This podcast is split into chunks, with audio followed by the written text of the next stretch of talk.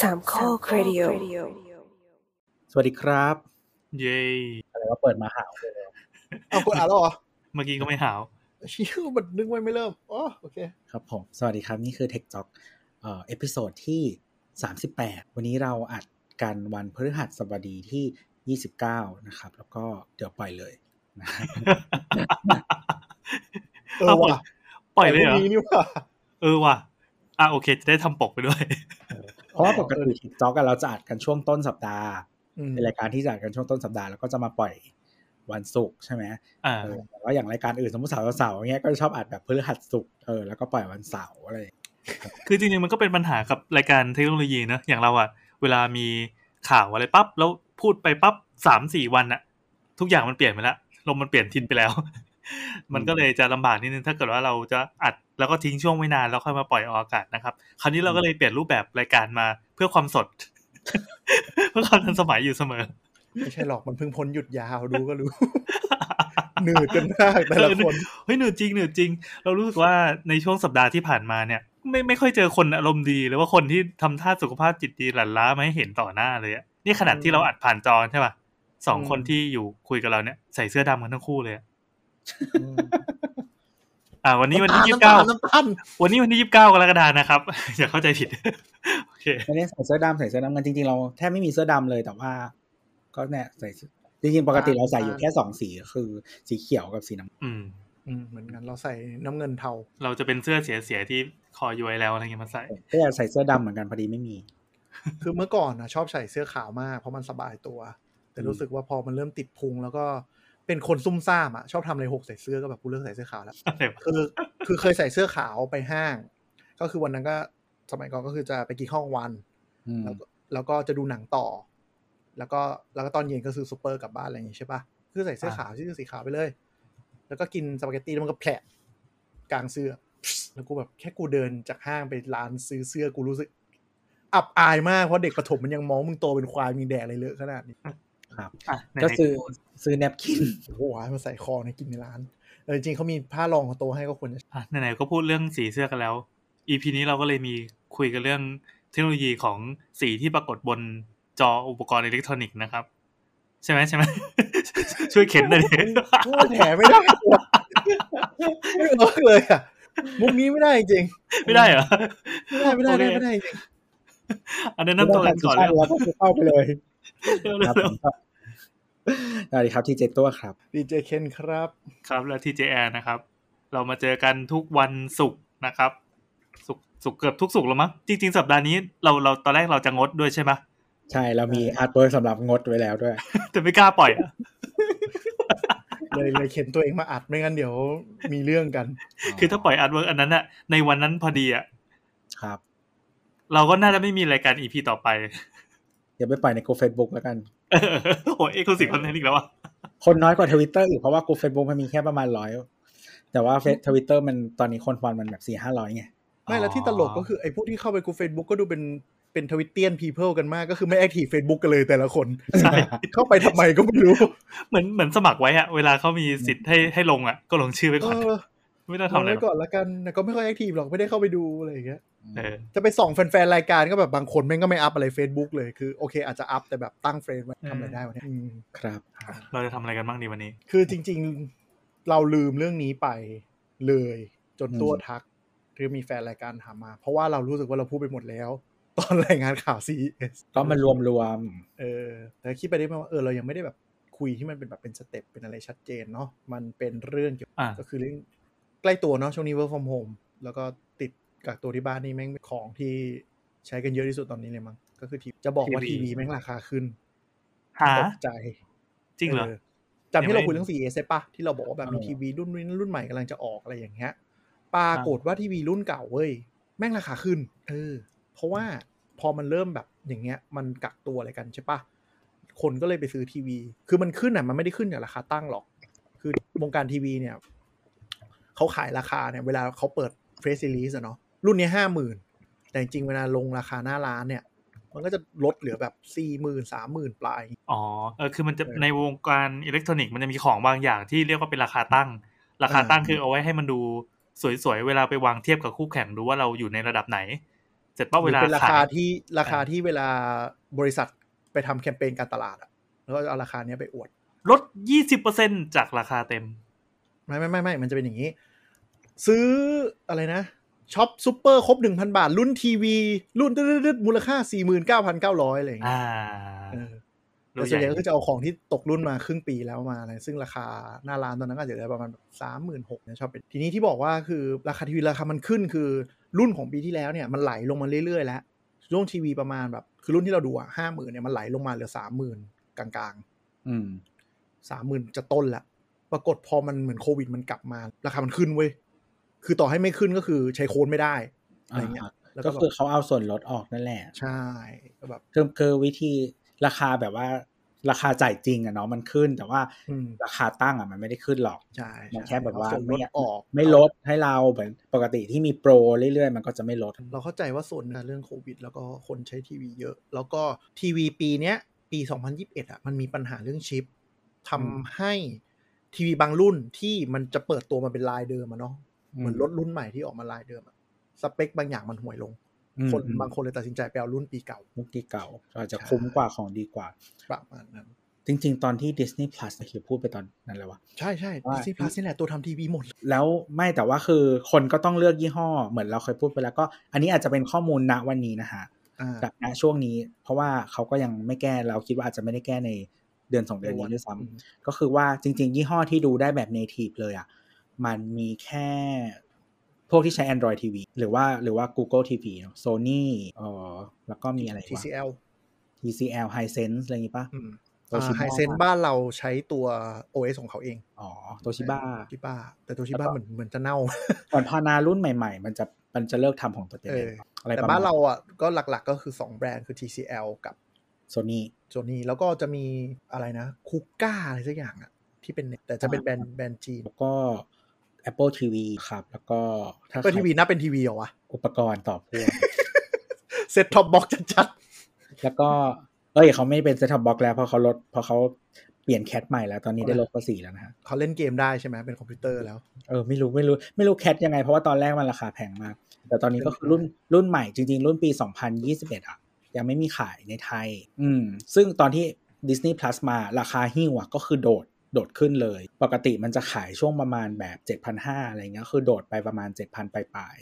อืมอืม ๆแต่ตอนนี้น่าจะหล่นประมาณนั้น คือมันตลกตรงที่หลายคนเข้าใจว่าถ้าไม่ใช่ทีวีพวกเนี้ยจะดู Disney Plus ไม่ได้เลย อืม ซึ่งจริงๆ ถ้าคุณเป็นสมาร์ททีวีคุณก็ค้าสักมือถือขึ้นไปได้โว้ย มันไม่สะดวก เออ เข้าใจ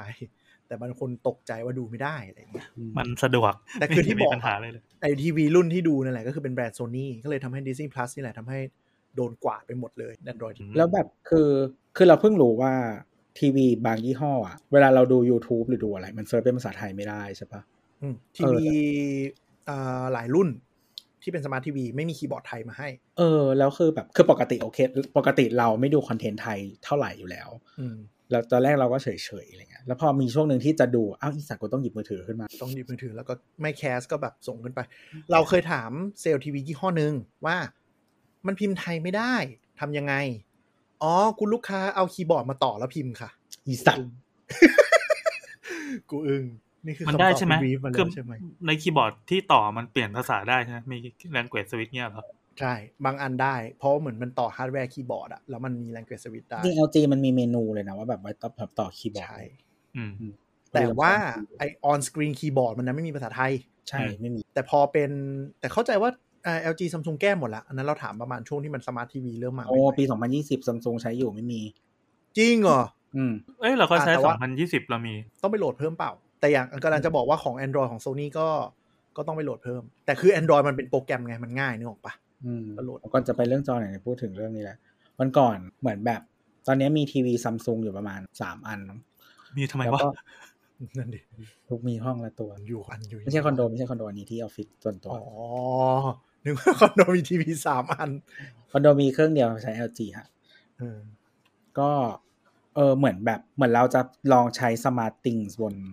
ซัมซุงแล้วก็คือแล้วก็คือเราก็มันก็ไม่มีเว้ยแล้วก็โหลดเพิ่มไม่ได้ก็งงมากว่าทำไมทำไม่ได้เออคือเหมือน สามารถแอดทีวีเข้าไปในแอปสมาร์ทติงในมือถือนะแต่ว่าปกติบนทีวีซัมซุงอ่ะมันจะมีเมนูสมาร์ทติงให้ด้วย ซึ่งกดสามารถควบคุมอุปกรณ์ทุกอย่าง หลอดไฟ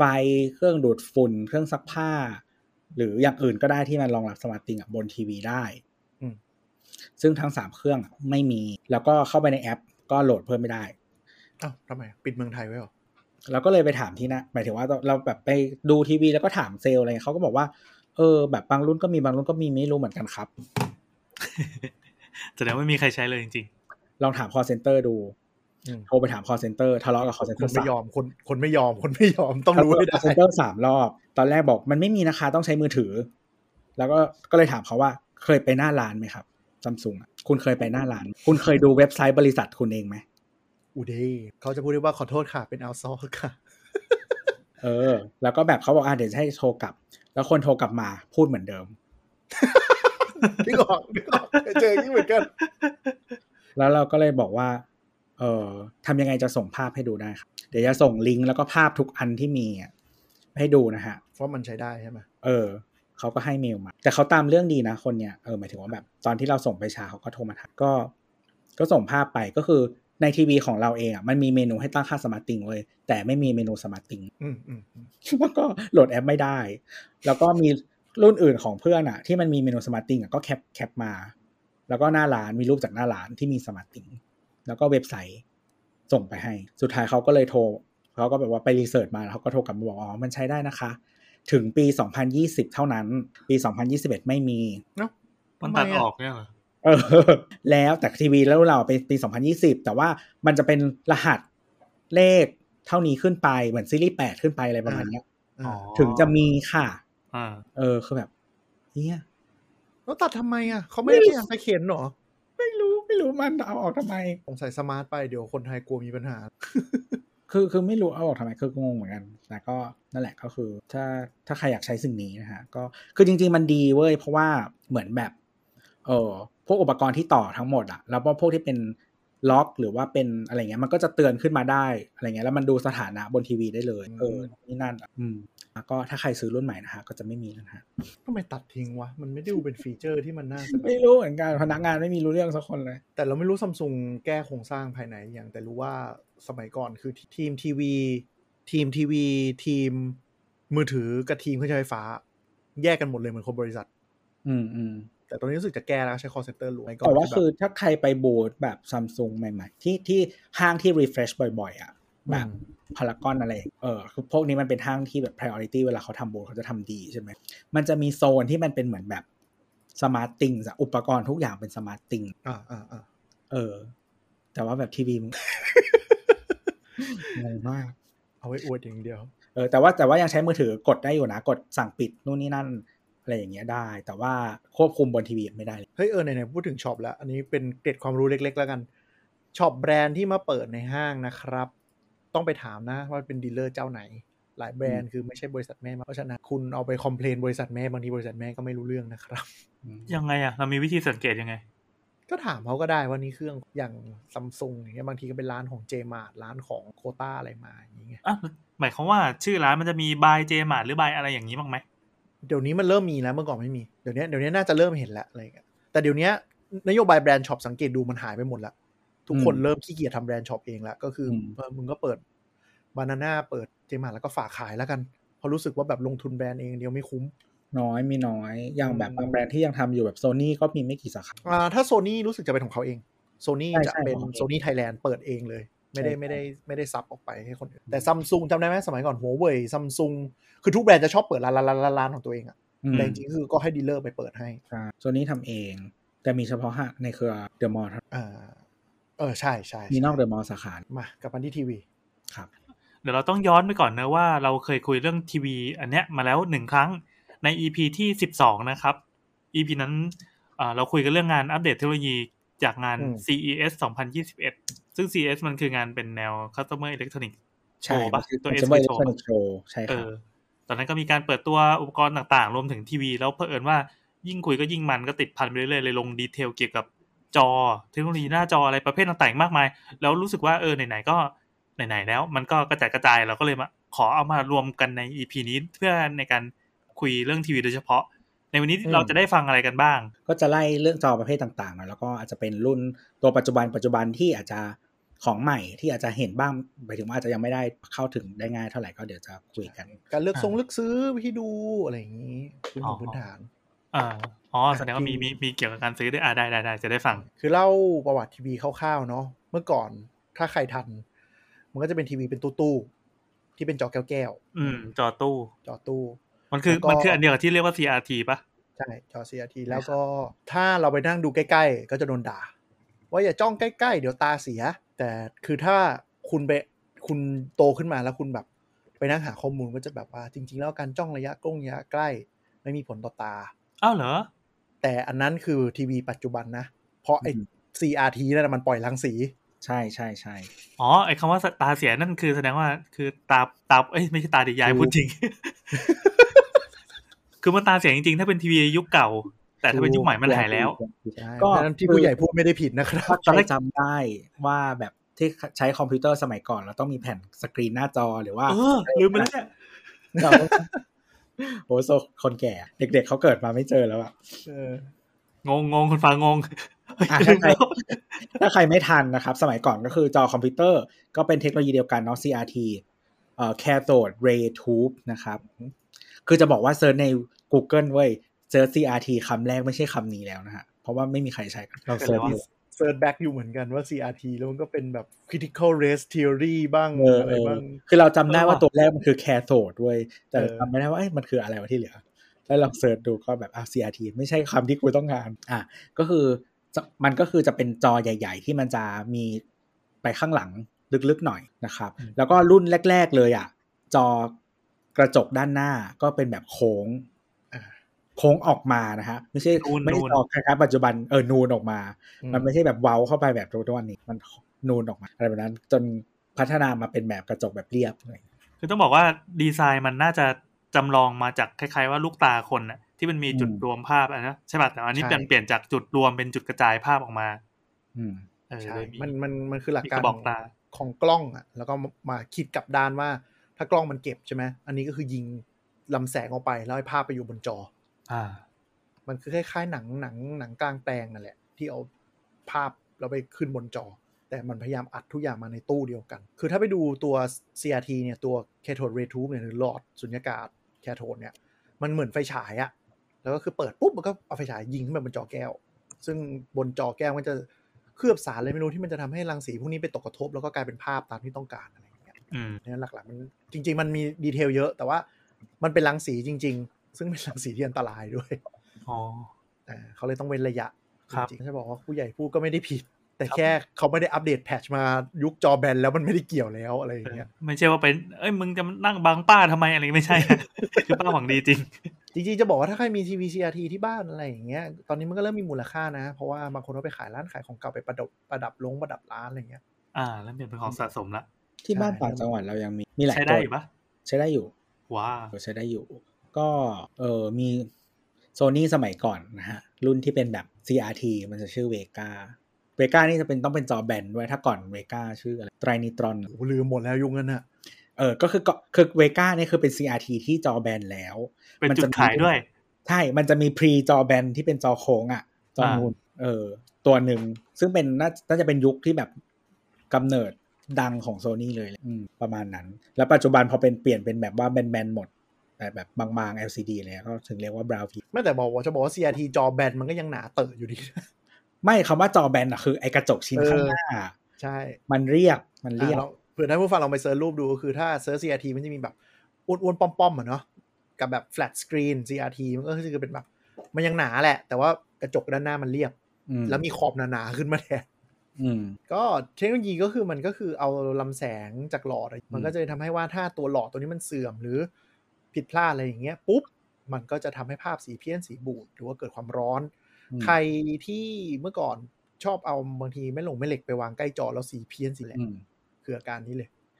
แล้วคือเวลาคนแกะออกมา มันจะเห็นว่าจริง ๆ แล้วอ่ะ มันคือตัวจอด้านหน้ามันจะใหญ่ที่สุดใช่ไหมครับ แล้วมันจะเอ่อแบบพุ่งเข้าไปข้างหลังเป็น อืม จุดเล็กๆเออ นั่นคือ แล้วก็ความ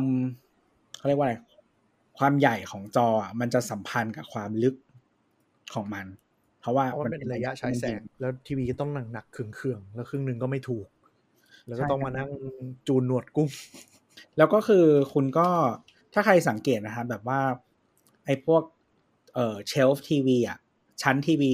ทุกวันเนี้ยมันจะเล็กๆ บางๆ ใช่ไหมสมัยก่อนมันคือต้องหนา อืม ๆใช่ไหมมีลิ้นเอ่อแบบว่ามันจะมีพื้นที่เก็บของข้างล่างได้เยอะเนาะมันหนา แล้วพอเป็นยุคถัดมา LCD หรืออะไรก็ตามอ่ะมันก็จะบางละมันทำให้ตัวเนี้ยมันก็เล็กลงได้ด้วยหรือติดผนังได้ แต่ว่าทีวียุคก่อนอ่ะ เออถ้าใครลองหาภาพเก่าๆ ถ้าต้องถ้าติดผนังส่วนใหญ่มันจะเป็นแขนใหญ่ๆอ่ะแล้วก็เป็นกล่องเป็น อืม เป็นเหล็กทำเหมือนแบบกรงอ่ะ แล้วก็ใส่ทีวีเข้าไป ไม่งั้นมันรับน้ำหนักไม่ไหวไงแต่ที่เราหงุดหงิดทีวียุคนั้นสุดเว้ยคือการที่เราต้องมานั่งปรับภาพทุกครั้งเวลามันจำกันได้ปะที่แบบเพอภาพมันยิงมาบนจออะ อืม บางทีมันไม่เสมอ อืม มันเป็นสี่เหลี่ยมคางหมูมั่ง มันแบบมันมันเบ้บ้างอะไรเงี้ย ต้องมานั่งปรับมืออะ เหมือนจอคอมใช่ไหมที่เรา ใช่ทั้งมอนิเตอร์ทั้งทีวีเลย นึก ภาพไม่ออก ที่เรทำนะถึง นึกภาพไม่ออกมันมัน ห ทำ รือ ไม จอ วะ คอมอ่ะจอคอมอ่ะบางทีมันกลายเป็นสี่เหลี่ยมคางหมู มันกลายเป็นขอบเบ้ขอบบวมมั่ง แล้วมันเกินจอมั่งอะไรอย่างเงี้ย เออเออเออถ้าอย่างจอคอมมันนึกออกเราจะต้องมีไอตัวเลื่อนข้างล่างอ่ะพอบิดบิดบิดไปปั๊บเพื่อเพื่อเพื่อจูนให้ไอเส้นขนานน่ะให้มันขนาน ใช่ กับจอ ซึ่งบางทีมันแบบ คือถ้ามันเราเปิดแค่ใช้งานเดสก์ท็อปตลอด เราก็จะไม่หงุดหงิดใช่ปะแต่ อ่า บางทีเปลี่ยนโปรแกรมแล้วมันเพี้ยน มันงอะไรของมึงเนี่ยอย่างเงี้ยทุกรอบยุคนั้นเป็นยุคอนาล็อก แล้วก็ถ้าแบบภาพไม่ชัด ตบแม่งหาย ทั้งจอคอมทั้งทีวี อืม หายจริง เออ เพราะว่าคือหลอดมันหลอดมันไม่แน่นหลอดบางทีส่วนประกอบไม่แน่นปุ๊บเราตบให้มันเข้าที่เข้าทางแม่งหายจริงยุคอนา บาง ล็ ที อก ความร้อนหรืออะไรต่างๆ ก็มีผลใช้ไปนาน เสน่ห์อนาล็อกมากเลยว่ะ ใช่ เหมือนเอายกลบไปถูเกมอ่ะ เพราะฉะนั้นบางทีถ้าเราเราเจอผู้ใหญ่พวกเออะไรก็ทุบเออะไรก็ทุบเนี่ยมันเป็นวิธีแก้ปัญหาที่มันยั่งยืนมาแล้วในยุคอ ดีต ๆทุกวันนี้ก็ยังใช้ยางลบได้อยู่นะฮะบัตรประชาชนบัตร เออ ATM ต่างๆนะฮะ โอ้โห เออแต่ถ้าเป็นสินค้าดิจิตอลอย่างเช่นจอปัจจุบันอย่าตบนะครับ พัง ฟังครับ นี่ไงมันเป็น mindset ของคนที่เนี่ยเจเนอเรชันมันมีผลจริง ตบไปก็ไม่ช่วย คือจริงๆอ่ะของข้างในมันไม่มีส่วนใหญ่มันจะไม่มีของแบบที่ขยับหรืออะไรได้อยู่แล้ว มึงตบไปไม่ลงล็อกมันอาจจะหลุด อ่าเราก็ข้าม CRT ไปเลยอย่าไปอยู่นานนะฮะ ครับอย่าไปแก่มาก ครับผมไม่มีประโยชน์อะไรนะฮะ แล้วโลกโลกโลกตอนนั้นก็คือประมาณว่าแบบเชี่ยทำไมทีวีมันต้องหนาวะแข่งกันผลิตทำยังไงให้แบนลงแบนลงแบนลงเรื่อยๆนะ ก็ต้องเปลี่ยน มัก็เป็น ทีวีไปเลย มันก็เป็น LCD เนาะมาก่อน จริง ๆ เรียกว่าตีคู่กับพลาสมาปะ เออประมเราว่า LCD มันน่าจะยิ่งใหญ่กว่า แต่ว่าพลาสมาส่วนใหญ่มันจะ ตอนนั้น LCD น่าจะมีปัญหาเรื่องยิวในการผลิตใหญ่ อ่ะจอใหญ่แล้วมีปัญหา ใช่ มันก็เลยมีพลาสมาอืมสำหรับทีวี plasma นะ TV อืมสำหรับที พลา วี สมาทีวีนี่คือของเล่นคนรวย คือยังไงวะ มัน เอา จำได้ว่า ครับ อาจจำได้ว่าพอพ้นอ่ะน่าอาจจะปีร่วมสมัยกันนะไอจอที่ข้างหน้ามันแบนเรียกว่าจอแบน เสร็จปั๊บมันจะเริ่มมีจอบาง อืม อ่ะใช่ทีวีจอบาง ซึ่งไอจอบางเนี่ยพลาสมามันก็อยู่ในนั้นปะ ใช่ทั้งพลาสมาและ LCD นะ เอ ครัอบ เออเออเออ ก็เอา LCD ก่อนละกันเน้องง่ายๆ ทุกวันนี้ ครับ ก็ยังใช้กันอยู่นะครับ ก็จริงทีวีส่วนใหญ่ที่ขายกันทุกวันนี้เป็น LCD นะครับ อืม ใครมาบอกว่า LED TV ก็คือมันหลอกนะฮะ มันเป็น สับมาร์เก็ตติ้งนะครับ ไม่จริงตอนแหล อันนี้เป็นเรื่องที่ที่เราก็ไม่รู้นะ คือเราเห็น ใช่ ว่าเอ้ยมันมันมีคำที่คล้าย ๆคำว่า OLED หรืออะไรสักอย่างอะ อืม ซึ่งจริงๆมันไม่ใช่ใช่ไหมมันคือ LED ใช่ไหม คือทุกวันนี้เขาจะเรียกกันว่า LED TV ซึ่งจริง ๆ มันไม่ใช่ LED TV ด้วย เรื่องนี้สนุกเราตอนตอนนั้นเราก็มี ตอนนั้นเราก็ เรื่อง พูด นี้แล้ว ถึงไปละ แล้วเดี๋ยวเราต้องพูดใหม่ เพราะว่ามันเป็นอะไรที่คนสับสนตลอดเวลามาก อ่ะสมมติเราไม่ได้ฟังมาก่อน อ่ะอ่ะเดี๋ยวเรามาเอากลับมาที่ LED LCD แบบทั่ว ๆ ไปก่อนเนาะ อ่า ๆ อ่า อ่า LCD ย่อมาจาก Liquid Crystal Display นะครับ อ่า ก็คือชั้นที่สร้างเม็ดสีอ่ะ อืม มันจะเป็นไอลิควิดคริสตัลนี่แหละ เป็นคริสตัลเหลวถ้าเวลาไม่ได้ทำงาน อืม แต่เวลาที่ที่มันโดนสัญญาณไฟฟ้าอะไรสัก ถ้า อย่าง ใส่ ปุ๊บ ไฟเข้าไปอ่ะเออแล้วมันจะพลิกให้มันเป็นเป็นสีต่างๆอะ อ่า แล้วมันก็ จำมุม มี ไปเลย ครับ คืออย่างนี้ แต่ละอันมันจะมีเป็นกระเป๋อเล็กๆๆๆๆๆใช่ไหมเออเหมือนกับ เหมือนกับกระดานที่เอาให้เด็กหัดหัดเขียนเล่นน่ะ มันจะเป็นเหมือนกระดานแม่เหล็กอะที่พอเอาปากกาไปเขียนแล้วมันจะมีไอตัวสักอย่างเด้งขึ้นมาให้มันเป็นสีดำๆอะ แนวนั้นแนวนั้น เออแต่อันนี้มันเป็นเป็นสีซึ่งมันเป็นเม็ดสีต่างๆ แต่ถ้ามันโดนไฟฟ้ากระตุ้นปุ๊บ มันก็จะขึ้นมาตามคำสั่งของของไอตัวโปรแกรมข้างหลัง ใช่ใช่ก็คือหนึ่งพิกเซลนั่นแหละ อ่า แต่เป็น อ่า น้ำแล้วพร้อมจะแข็งตัวตอนได้ สี สัญ ที่มัน ญาณ มี ไฟ ป ฟ้าก ติมันจะเป็นแบบแม่สีของแสงอะครับ อ่าอ่า แล้วก็จะมีแหล่งกำเนิดแสงอยู่อีกชุดหนึ่งด้านหลัง อ่าหมายความว่ามันเป็นแผงกระจกข้างหน้า เสร็จปั๊บ ใช่ มีแผง LED ซึ่งมันเป็นไอเม็ดสีพวกนี้ ครับ แล้วก็มีตัวที่เอาไว้อัดแสงสว่างออกมา อ่าทีนี้ถ้านึกภาพไม่ออกนะฮะถ้าใครเคยใช้มือถือเก่าๆ แล้วไม่ปิดไม่เปิดไฟ มันไม่ติดไฟไม่ติดอ่ะนั่นแหละคือ LCD ที่ไม่มีไฟฉายเข้ามาข้างหลัง จะมองไม่เห็นเลยเลยมืดไปเลย มันจะมืดมืดๆแต่ว่ามันมีสีอยู่นะ เราเห็นที่คือถ้ามีแสงจากข้างนอกมาข้างจากที่ข้างหลังตาเราอะมองออกมา มันอาจจะเห็นแต่ว่าเออมันจะไม่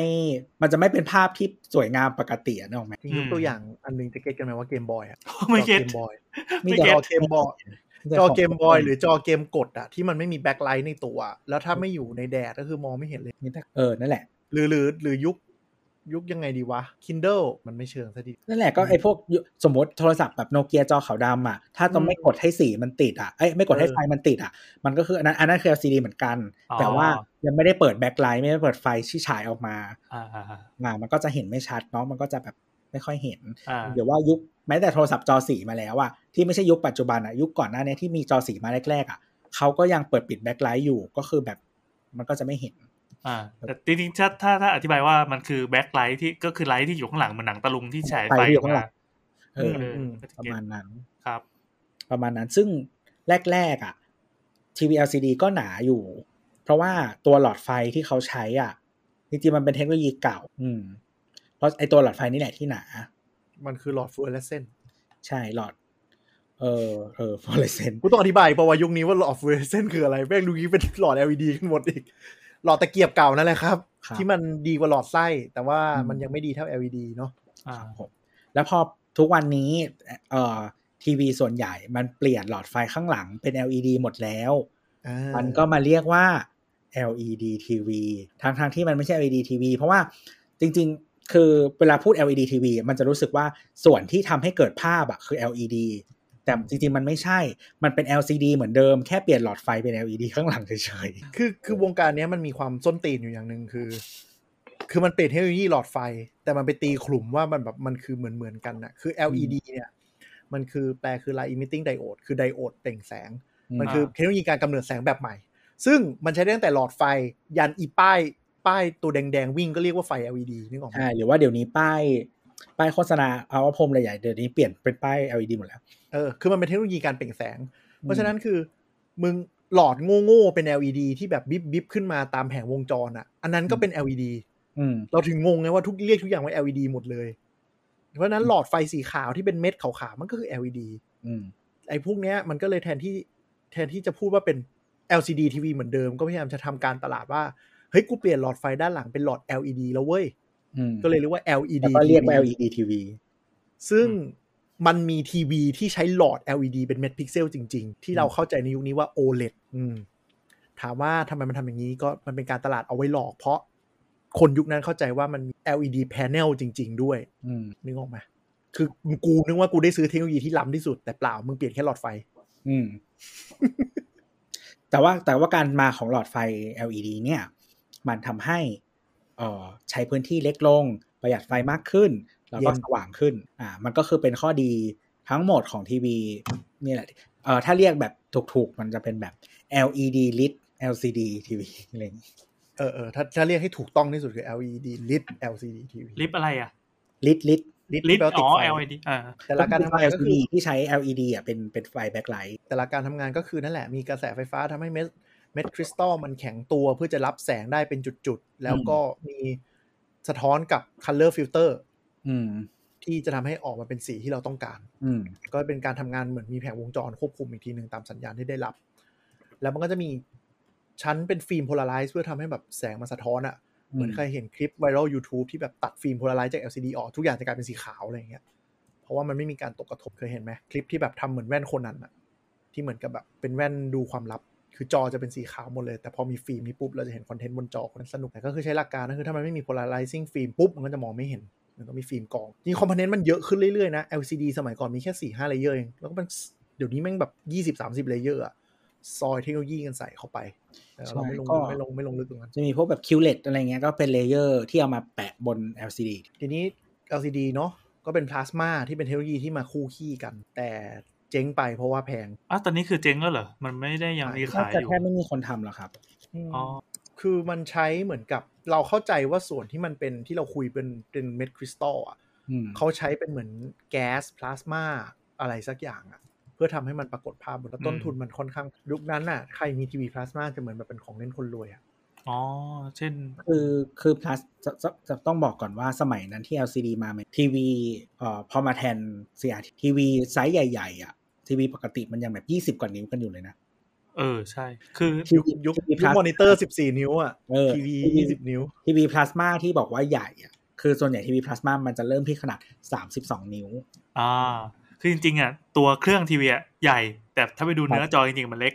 ใช่ใช่ ใช่ใช่ใช่ สามสิบสองนิ้ว ซึ่งสามสิบสองนิ้ว ปัจจุบันนี้เป็นขนาดเริ่มต้นของทีวี LCD ที่เราใช้กันปกติ อืม แต่น้ำหนักน้ำหนักเบาลงสักห้าเท่าได้ เออแต่ยุคโน้นน่ะ ที่บอกว่าจอใหญ่อ่ะคือพลาสมามันเริ่มที่สามสิบสองนิ้วเท่านั้นเอง อืมอืม เออ LCD ก็จะเป็นน้อยกว่านั้นก็คือแบบเอ่อยี่สิบกว่านิ้วอะไรพวกพวกนี้เทิกๆยี่สิบนิ้วยี่ห้านิ้วยี่บเจ็ดนิ้วเนี่ยสมัยก่อนมันคือใหญ่แล้ว คือบ้านเราอ่ะมันมีตู้คับบอร์ดที่มันเป็นมีเจาะรูทีวีตรงกลางไว้เก่าๆ เป็นไม้สักที่มึงเฟอร์นิเจอร์คนแก่ชอบซื้อกันนะ ให้เราช แล้ว อ เมื่ บ อก่อนก็คือแบบเผื่อเว้นทีวีไว้เลยใหญ่ๆ 40 นิ้ว เผื่อยาวๆ ตอนนี้ผ่านไปสัก 20 ปีหาทีวีใส่รูเข้าไปไม่ได้แล้วเรียบร้อย หาไม่ได้จริง ๆ 40 นิ้วอ่ะคือหมายถึงว่าแบบถ้าเล็กกว่านั้นก็คือแบบมันจะโหวแบบน่าเกลียดเลยนึกออกปะมันลงมา 32 เออ แล้วสี่สิบแม่งไม่มีแม่งโดดไปสี่สิบสามแล้วคือตอนนั้นก็คือแบบ เผื่อแล้วอะเผื่อแบบทุกอย่างแล้วจ้า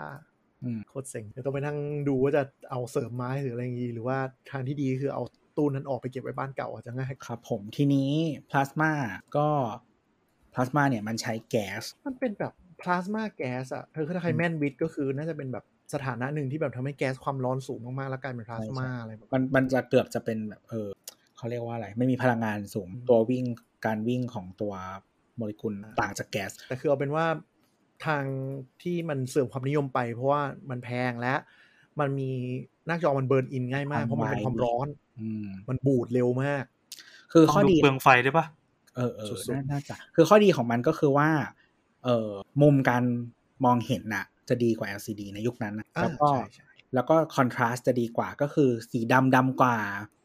อะไรอย่างเงี้ย สว่างก็สว่างกว่า อืม คือตอนนั้นมันจะเป็นของเล่นคนรวยจริงๆ ที่แบบตั้งใจดูเพื่อให้คุณภาพภาพที่ดี เพราะว่า LCD สมัยก่อนจำได้ไหมมันจะมันจะเหมือนมีฟิล์มอะแล้วมันจะเบลอๆ เพราะว่าเม็ดพิกเซลมันไม่ได้ละเอียดพอปุ๊บ แล้วมันจะเห็นเป็นแบบ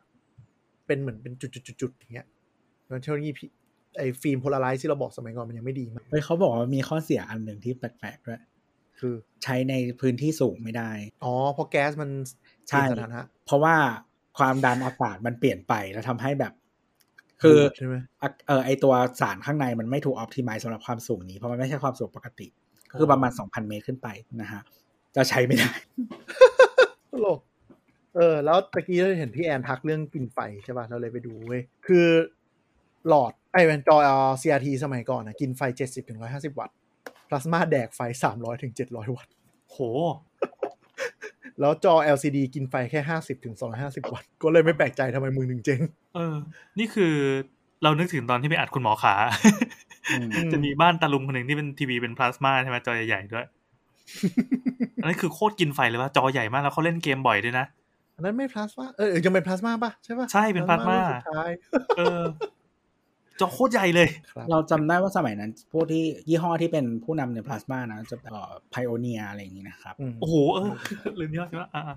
มีมี พา อะไร นา อี โซ กนิมีอะไรอี ก ก อะไรอย่างนี้นะครับ เออ ครับ ซึ่งตอนนี้ไพโอเนียก็น่าจะแทบไม่มีชื่อในวงการทีวีแล้วแหละ อืม เออส่วน Panasonic ก็น่าจะกลายเป็นเจ้าค่อนข้างเล็กนะก็เป็นคนที่ invest ในเทคโนโลยีนี้ช่วงนั้นแหละ มันมีโซนี่ด้วยป่ะจริงจัง ไม่นะโซนี่ไม่ค่อย แต่ว่าจริงๆโซนี่เป็นคนเริ่มทำ OLED TV จำได้ว่ามีเออแต่มันยุคนั้นแบบหายากอะทีวีพลาสมาเราแบบไปยืนดูตามห้างอะ คือจอเบิ่มๆอะยุคยันห้าสิบนิ้วอะจำได้โหอลังการมากใครจะมีเงินซื้อทีวีเท่านี้ว่าเครื่องเป็นหลายแสนยุคนั้นเลย เออ มันก็เป็นเครื่องอวดฐานะมานานแล้วนะ ทีวีก็แข่งกันจอใหญ่ ทีวีเป็นเครื่องวัฒนะจริง อ่าก็คือแต่ว่าจริงๆ ส่วนหนึ่งที่มันตายไปเราว่าไม่ใช่ค่าไฟนะ จะเป็นเรื่องคอสในการสร้างแล้วก็ผลิต แล้วก็ความทน อา ทา ยุ น สั้น อายุการใช้งานมันด้วย ใช่ใช่ก็คือ LCD มันถูกกว่า แล้วมันทำได้ใหญ่ขึ้นเรื่อยๆ มาแข่งกับ เออ เราได้ แล้ แล้วว ภาพมันดีขึ้นเรื่อยๆ สว่างขึ้นเรื่อยๆสดขึ้นเรื่อย ใช่ใช่แล้วคือโอเคแหละถ้า ถ้าคนแบบยอมจ่ายเงินเยอะจริง ๆ อ่ะพลาสมามันก็อาจจะดีกว่าในตอนนั้น เพียงแต่ว่าสำหรับคนทั่วไปพอหารมาแล้วอ่ะไอความสมมติว่าคุณภาพเพิ่มขึ้น 20%แต่ว่าราคาจ่ายเพิ่ม 40%อย่างเงี้ย มันก็ไม่คุ้มเนาะ อืม เออเพราะฉะนั้นก็เลย LCD มันก็เลยมามากกว่า ส่วนข้อดีต่างๆของพลาสมามันก็ถูกเอามาในเทคโนโลยีอันใหม่ ที่ทุกวันนี้ก็คือยังมีอยู่นะครับ ก็คือ OLED อืม ไอที่บอกว่าดำมากกว่า อะไรเงี้ย และคอนทราสต์ต่างๆ ดีกว่าอะไรอย่างเงี้ย เออคุณภาพสีต่างๆ ก็มาแทนด้วย OLED คือไบโอเลตเลยแล้วกันทีวีโอเลหรือว่าจอประเภทโอเลคือแทนที่มันจะใช้แสงยิงเข้าไปบนบนฉาก เหมือนที่เราคุ้นกัน อืม มันทำให้แต่ละเม็ดอะ แต่ละพิก เปล่ง เซล แสงเออแต่ละ เป พิ ล่ง ก แสง เซ ได้ ล ด้วยตัวเอง เปล่งแสงเป็นแดงเขียวเหลืองในอ่าแดงเขียวน้ำเงินในตัวมันเองเลย ม คือคอนเซปต์ของจริง ๆ OLED อ่ะมันคิดกันมานานมากแล้วในเมื่อเราผลิตหลอด LED สีแดงและสีเขียวได้นึกออกไหมป้ายไฟอ่ะมันจะเป็นสีแดงเห็นปะป้ายไฟที่วิ่งเป็นวิ่งวิ่งวิ่งวิ่งอ่ะ ข้างทางที่ เป็นสี แสบ แดง ตาแสบตานะ อ่านั่นน่ะที่เป็นป้ายประกาศวิ่งอ่ะมันเป็น อ่านั่ นั่นคือ LED สีแดง แล้วโลกก็ผลิต LED สีเขียวได้ แต่โลกอ่ะไม่สามารถผลิต LED สีน้ำเงินได้ นานมากเป็นหลักสิบปี เพราะว่ามันไม่สามารถหาส่วนสารตั้งต้นที่ผลิตสีสีน้ำเงินแล้วเสถียรได้ จริง ๆ สีน้ำเงินเนี่ยเป็นสีที่หายากมากในธรรมชาติ ใช่ แล้วก็คือคือลองลองจินตนาการว่าสีที่อยู่ในธรรมชาตินะครับ สีของสัตว์ สีของพืช สีของอะไรก็ตามอ่ะมีสีน้ำเงินน้อยมาก มีแค่ท้องฟ้า ชนิด ใช่ไหมที่ เออ เรา มีแค่ท้องฟ้าซึ่งซึ่งมันไม่ใช่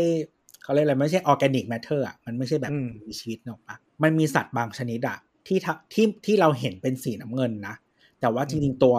ตัวมันอ่ะ ไม่ได้เป็นสีน้ำเงินมันแค่เหมือนแบบทำขนหรืออะไรอย่างเงี้ยเอียงเอียงๆให้มันกระเจิงแสงแล้วแบบเห็นเป็นน้ำเงินเฉยๆอะไรอย่างงี้ก็มี เพราะว่าสีน้ำเงินมันผลิตยากมากในธรรมชาติ จนสักปีอ่ะ LED สีน้ำเงินอ่ะออกมาได้ตามหลัง LED สีแดงและสีเขียวอยู่ละเป็นหลัก 10 ปี แล้วจน LED สีน้ำเงินเกิดมาปุ๊บ ก็เลยมีการทำจอโดยพยายามลดขนาดเม็ด LED ลงเรื่อยๆ นึกออกสภาพหลอดไฟนึกออกไหมหลอดไฟบนแผงวงจรอ่ะ ถ้าเราเอาแดงแดงเอ่อเขียวน้ำเงินมามัดรวมกัน แล้วเปิดพร้อมกันแล้วดูระยะไกลจะกลายเป็นเม็ดสีขาวถูกปะ ใช่ใช่ อ่าทีนี้เราพยายามย่อขนาดเม็ดนั่นลดลงเรื่อยจนถึงขนาดเป็นระดับนาโนที่ตามองไม่เห็น นั่นแหละคือการผลิตจอ LED จอ OLED จอเลด ที่อยู่ในมือถือแล้วเนี่ย มันคือเม็ดเล็กๆ ถ้าใครมีกล้องจุลทรรศน์หรือลองส่องดูจะเห็นเป็นเม็ดๆอ่ะ นั่นคือมันเล็กลงไปถึงเรียกว่าตามไม่เห็น มันคือหลอดไฟเม็ดเล็กๆ แต่ละอันแล้วคนที่คิด LED สีน้ำเงินได้ได้รางวัลโนเบลปี อ๋อ 2014 เพราะเป็นนวัตกรรมเปลี่ยนโลกที่ทำให้เราเปลี่ยนเทคโนโลยีจอจากเดิมมาเป็นจอ OLED ที่ทำให้สร้างสรรค์ได้แบบสมาร์ทโฟนสมาร์ทโฟน หรือทีวีอะไรทั้งหมดอะ ไม่แล้วก็จริงๆทำหลอดไฟสีขาวได้ด้วย ใช่แล้วก็ทำให้สร้างหลอดไฟสีขาวได้ เฉพาะจริงๆมันประหยัดพลังงานไปไม่รู้กี่เท่า แล้วก็ความทนทานของตัวหลอดอ่ะ อย่างทุกวันเนี้ยหลอดหนึ่งอยู่ได้เป็นสิบสิบปีใช่ไหมฮะ ใช่ สมัยก่อนแบบไม่นานก็ต้องเปลี่ยนแล้วเนาะ คือหลอด LED เป็นนวัตกรรมเปลี่ยนโลกจริง ก็คือสว่างมากขึ้นแต่กินไฟน้อยลง อืม ซึ่งคิดตามหลักฟิสิกส์เดิมคือมันประหลาดมาก แต่มันก็ทำได้จริงๆนะ แล้วก็ มษย์ มันก็ทำให้ต้นทุนจริง ๆ มันถูก ก็เหมือนมีคนบอกว่าห้างยุคใหม่ๆ หรือตึกออฟฟิศสำนักงานใหม่ๆเนาะที่ผ่านพี่ผ่านพวกกรีนอวอร์ดอะชื่ออะไรวะ นั่นแหละ ที่ใช้ LED แล้วคุมไฟทั้งตึกอะทั้งตึกกินไฟน้อยลงกว่าตึกสมัยก่อนเกือบยี่สิบเท่า อืม กลายเป็นว่าแบบดีไม่ดีกินไฟกว่าแบบตึกแถวบางหลังที่ยังใช้หลอดไฟหรือว่าเครื่องใช้ไฟเก่าๆเขาได้รางวัลโนเบลเลยนะเว้ยเป็นคนญี่ปุ่นสามคนได้ปีรางวัลโนเบลสองพันสิบ จำ สี่ ได้ว่าเป็นคนญี่ปุ่น ใช่ ไปลองดูนะฮะเอ่อ Nobel Prize in Physics Invention of Blue LEDs อันนี้คือเรื่องใหญ่มากที่เปลี่ยนเปลี่ยนแบบวงการโลกนั่นแหละ แต่นั่นก็คือเอามาทำทีวี ซึ่งทีวี OLED เนาะข้อดีของมันคือคอนทราสต์ดีมาก เพราะว่ามันไม่ได้เป็นการฉายแสงบนภาพบนผ้าจอแล้ว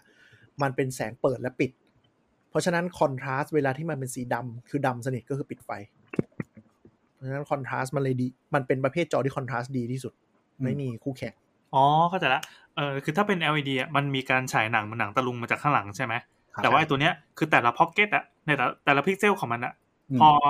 มันปิดไฟมันก็คือดำสนิทแล้วไม่ไปรบกวนไอ้ข้างๆ อะไรเงี้ยเหรอ ใช่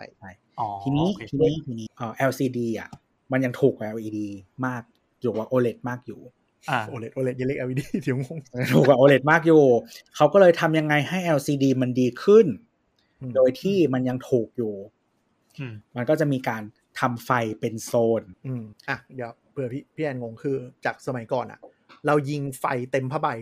เต็มผ้าใบเป็นเต็มหน้าจอถูกปะ อืม อืม แล้วเราอยากเห็นอะไรให้มันเป็นสีดำอ่ะ ก็แค่ให้เม็ดพิกเซลตรงนั้นอ่ะ ไม่ไม่ไม่ซับไม่ซับแสงอ่าสี RGB ถูกปะแต่ อ่า เราจะเห็นเหมือนเป็นเทาๆ เคยสังเกตไหม อ่า จอ ใช่ คอม ใช่ แ LCD อ่ะมันจะไม่ดำสนิทมันจะเป็นเทาๆ เพราะนั่นคือแสงที่มันกระทบบนหน้าจอ อืม ทีนี้ถ้าเราดูหนังแบบหนังสู้กันตอนกลางคืนนะมันจะหงุนงิดมากเพราะมันจะมันจะเทาๆไปทั้งจอเลยมันไม่มืด อืม ทีนี้ก็มีคนคิดว่าถ้าอย่างนั้นน่ะ เราก็แทนที่จะเป็น LCD อ่าหลอด LED อันใหญ่ ๆ อันนึงยิงแสงเต็มจอใช่ไหมก็แบ่งเป็นโซน อืม จากแบบหลอดหนึ่งลดมาเป็น 9 โซน เป็น 9 ลงมาเป็น 20 โซน เป็นอะไร เออ เงี้ เดี๋ย ยว นี้เยอะๆน่าจะยี่สิบสามสิบโซนก็คือยิ่งจอใหญ่แล้วก็โซนเยอะก็คือยิ่งแพงเนาะ อ่า อืม คือมันมันนอกจากหลอดไฟที่มันจำนวนน้อยลงไอ้ยจำนวนเยอะขึ้นแล้วเนี่ยมีหลายโซนแล้วเนี่ยมันต้องมีอัลกอริทึมในการแมทช์กับภาพจอด้วยไง อืม เพราะฉะนั้นมันก็ต้องมีต้นทุนอยู่ตรงนี้ แล้วก็มีโปรเซสเซอร์ในการแบบเปลี่ยนให้มันทันอะว่า แบบว่าเดี๋ยวตรงนี้ดำเราต้องปิดไฟตรงนี้นะ อะไรอย่างเงี้ยนี่นั่น ใช่ไหม ให้มันดูแบบธรรมชาติและสวยงาม อ่าแต่มันก็จะมามีสิ่งที่เรียกว่า blooming คือหมายถึงว่า สมมติมันไปปิดมันเปิดไฟโซนเนี้ย แต่ตรงนี้มันไม่ได้ไม่ได้ ไม่ได้เขาเรียกว่าอะไรวะ ไม่ได้เต็มอ่ะ อืม ถึงนึกสภาพตัวหนังสืออ่ะ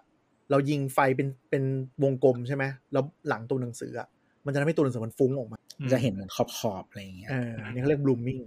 คือสมัยก่อนมันไม่มี blooming เพราะมันยิงยิงแสงเท่ากันทั้งจอ แต่อันนี้มันคือพอมันยิงเป็นจุดปุ๊บไอจุดที่สว่างมันดันเด่นกว่าจุดที่มันมืด อืม มันก็เลยดูเป็นฟุงๆ อันนี้เป็นทิปเวลาดูทีวี LCD ว่าว่าคอนทราสต์ดีไหมนะ ให้เปิดมืดๆ แล้วก็มีสีขาว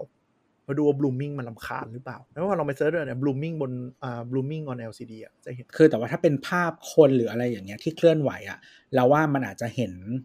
ไม่ชัด แต่ว่าอย่างที่เคนบอกว่าถ้าเปิดซับอะอันเนี้ยจะค่อนข้างเห็น ชัดเลยสัตว์เนี่ยชัดมาก แล้วซับอ่ะมันอยู่ที่โซนมันอยู่เดิมที่เดิมตลอดใช่ไหมฮะแล้วมันส่วนใหญ่มันจะเป็นหนังสือสีขาวเนาะมันก็จะเห็น เพราะว่าซับมันขึ้นอยู่อย่างนั้นเนาะแต่ว่าสมมติมีอ็อบเจกต์หรืออะไรอย่างเงี้ยคนอะไรเงี้ยมันจะเดินไง แล้วเขาก็พยายามลดขนาดหลอดไฟ ลดไปเรื่อยๆ ลดไปเรื่อยๆ จากเอ่อจากโซน 20 โซน 50 โซน ตอนนี้ก็เริ่มมี 200 โซน 300 โซนเลยลงมาแล้ว จนมันลดลงไปเรื่อยๆ จนถึงระดับได้เป็นแบบเป็นพันเป็นหมื่นเลย อืม เขาก็เลยเรียกเทคโนโลยีนี้ว่ามินิ นี่ LED LED อ๋อ อ อยู่ บนไหน อยู่บน iPad ตัวใหม่ ครับ ไปลองดู iPad Pro ตัวใหม่ 12 นิ้ว 2020 อ๋อ นั่นแหละ ถึงว่าทำไมเขาตั้งตั้งชื่อมันดูแบบค่อนข้างธรรมดา ใช้คำว่ามินิ ธรรมดา อะไรเงี้ยมันดูมันดูไม่ได้อะไรมาก แต่ว่าพอพอเขาโชว์ว่าเฮ้ยคุณภาพของจอมันดีโชว์ความสีดำคือดำสนิทอะไรอย่างงี้ อืมครับ ก็คือโซนมันเยอะมากๆจน แต่ว่ายังไม่เป็นระดับพิกเซลเนาะ อ่าอ่า คือถ้า OLED มันระดับพิกเซล อันเนี้ยโซนเยอะมาก ๆ แต่ว่ายังไม่เป็นระดับพิกเซล แต่ว่ามันใกล้เคียงมากขึ้น จนเราสามารถ เอ่อดูไอความค่าสีดำเราสามารถเห็นได้ชัดมากขึ้น อืม เนาะแล้วก็มันอาจจะไม่เลเวล OLED แต่ว่าใกล้เคียงขึ้นในราคาที่ถูกกว่า iPad Pro 12.9 นิ้วเนาะ อืม มี local dimming zone ที่เราพูดเป็นโซนหลอดไฟอะ อื ทั้งหมด 2,500 โซน ในจอแค่นั้นอะ2,500 โซน อืม ก็คือมันทำให้ค่อนข้างชัดเจนว่ามันเปิดปิดเป็นเป็นลักษณะยังไงได้ ถ้าลองไปดูใน YouTube มันจะมีคนมาอวยอันนี้เยอะอยู่ มันก็จะโชว์ให้ดูเห็นว่าแบบเวลาเวลาตัดการทำงานแล้วดูดูการเปิดปิดหลอดไฟอ่ะมันจะเหมือนเป็นมนุษย์พิกเซลอยู่ด้านหลังเลย เป็นขอบเป็น 2,000กว่า แต่ก็คือทุกวันนี้ OLED แบบใหญ่อะไรอย่างเงี้ย มันก็ยังแพงอยู่ คือคอสมันจะกระโดดแหละเวลาเพิ่มความใหญ่ขึ้นอ่ะ มันมันไม่ได้แค่เหมือนแบบ เออมันไม่ได้เป็นสัดเป็นส่วนกับความจำความใหญ่ที่เพิ่มขึ้นอ่ะมันกระโดดอะไรประมาณนั้น เพราะว่าส่วนหนึ่งเพราะว่าความสามารถในการผลิตไม่ให้ผิดพลาดอ่ะ มันจะลดลงค่อนข้างเยอะ คือเพราะว่าทีนี้เราทำจอมาทั้งอันนะครับ ผมว่ามีแบบพิกเซลไม่ดีหรือเดทนิดนึงอ่ะ มันก็คืออันนั้นมันก็คือใช้ไม่ได้เลย เออ ซึ่งมันทำทำยาก คืออย่างที่บอกมันคือเหมือนเม็ดเล็ก ๆ ระดับระดับฝุ่นอ่ะมันคือหลอดไฟหนึ่งอันอ่ะ อืม แล้วคุณผลิตเป็นล้านๆหลอดบนแผงอ่ะยังไงมันก็ต้องมีเสีย อืม แล้วซึ่งถ้าแบบโรงงานที่ QC จริงจังก็คือถ้ามีเยอะจนเห็นปุ๊บเขาก็ต้องโยนทิ้งทั้งอันแล้วก็ผลิตใหม่ อืม มันเรียกว่ายิวการผลิตอะอันที่มันผ่านออกมาสำเร็จอะทำให้ เอ๊ะ เขาต้องเผื่อต้นทุน แล้วแล้วทำไม Apple ถึงไม่เลือกใช้เป็น L OLED ไปเลยอ่ะ มันแพง คิดว่ามันแพง แม้กระทั่ง ใช่ Apple ซึ่งซึ่งไม่ห่วงเรื่องแพงนี้ใช่ไหม คือพอมันมันอาจจะแพงถึงจุดที่เขาไม่สามารถคีปราคา เนี้ยให้อยู่ในมาจินที่ได้มาจินที่เขาต้องการได้ อ๋อโอเค มาแล้ว Apple เนี่ย เวลายอดสั่งจองแพนเนลอ่ะมันมันเป็นยอดที่เวลาจะสั่งผลิตอะไรมันรบกวนชาวบ้าน เพราะฉะนั้นก็คือ ก็ต้องมีการแบบบางโรงงานก็คือต้องไปลงทุนรายผลิตให้เขา ใช่ หรือไม่ก็ถ้ามึงจะเอาเยอะขนาดเนี้ยมึงต้องจ่ายแพงเพราะกูมีค่าเสียโอกาสที่กูขายคนอื่นไม่ได้ คือคือบางครั้งอ่ะ สมมติว่ามันมันเยอะมากๆใช่ไหมแล้วเขาต้องการคอสต่ำด้วยเออถ้ารายการผลิตไม่พร้อมอ่ะเออเขาก็ต้องเปิดรายการผลิตใหม่ ซึ่งรายการผลิตใหม่อะค่าเริ่มต้นตอนแรกมันแพงมากเนาะเออแล้วเขามันก็เป็นความเสี่ยงแหละว่าเอ้ยวันหนึ่งถ้า Apple ไม่ใช่ลูกค้าเราแล้วเพราะว่าทุกรอบการเปลี่ยนรุ่นอ่ะ จริง ๆเขาหาไม่เขาหาคนผลิตใหม่ให้เรื่อยๆซัพพลายเออร์เขาหมุนตลอด อันแล้วอย่างซัมซุง ซัมซุงเนี่ยเขาเป็นเจ้าของเทคโนโลยีเองแล้วจริง ๆ วอลลุ่มขายอะ่ะมันเทียบ Apple ไม่ได้เนาะถึงแม้จะเป็นเจ้าใหญ่มากก็ตาม ก็ยังเทียบ Apple ไม่ได้ เพราะว่าคือ Apple อะสมมติ iPad ใช่ไหมครับ มันขายดีกว่า Samsung Galaxy Tab เยอะพอสมควรแล้วก็เออจริง ๆ Samsung อะใช้ OLED ในผลิตภัณฑ์ของตัวเองเยอะมากนะเออไม่ว่าจะเป็นโน้ตบุ๊กหรือแท็บเล็ตจอเขาก็จะดีดีกว่าเออ คือ ในราคาที่ไม่ต่างกันมาก คือตอนนี้ต้องยอมรับว่า OLED ต้นทุนมันเริ่มลงเร็วพอสมควร เพราะฉะนั้นเป็นไปได้ว่าอนาคตก็อาจจะเป็น OLED หมดก็ได้ อืม แล้ว LCD ก็อาจจะตายจากไปเหมือนเหมือน CRT ต้องใช้เวลาแหละต้องใช้เวลาแต่ซีดีพูดกับเรามานานแล้วนะ LCD มันมีข้อดีจริง ๆ มันมีข้อดีอีกอันหนึงที่มันไม่ใช่แค่ปัจจัยต้นทุนอย่างเดียว ปัจจัยที่ดีของ LCD คือมันไม่มีเบิร์นอิน อืม คือไม่มีเบิร์นอินหมายถึงว่า ถ้าใครไปดูร้านทีวีที่ชอบเปิดอะไรวนๆซ้ำๆอะจอที่เป็น OLED อะมันจะมีภาพเบิร์นอินหรือภาพติดอยู่บนจอ อย่างเช่นโลโก้อ่ะที่จะชัดเลยนะฮะโลโก้ที่สมมุติว่าโลโก้แบรนด์ หรือว่าบางครั้งแม้แต่เปิดภาพภาพจากสสัญญาณทีวีอ่ะโลโก้ช่องอ่ะมันอยู่ที่เดิมใช่ไหม ใช่ แต่พิกเซลที่มันฉายสีนั้นเดิมๆอ่ะเออมันก็จะมีความเสียไปหน่อยนึงอะไรอย่างเงี้ยทำ มัน ให้ มีเกรดไม่เท่ากัน เออมันจะเห็นแบบเหมือนรอยของโลโก้หรือภาพอยู่ อืม ปัญหาเบิร์นอินเนี่ยเป็นปัญหาเยอะมากในมือถือ Android ที่ใช้จอ OLED สมัยช่วงประมาณ 4-5 ปีที่แล้ว เพราะว่า Android เนี่ยสมัยก่อนมันจะมีมีอะไรวะ มีแถบด้านล่างอะ อืม อยู่เสมอ แล้วมันก็ตรงเนี้ยไม่ว่าจะคุณจะใช้แอปอะไรก็ตามอะมันก็จะเบิร์นอยู่อย่างเงี้ยเสมอ พอคุณลองเปิดวิดีโอเต็มจอปุ๊บ มันจะมีไอ้แถบ navigation เนี่ย ใช่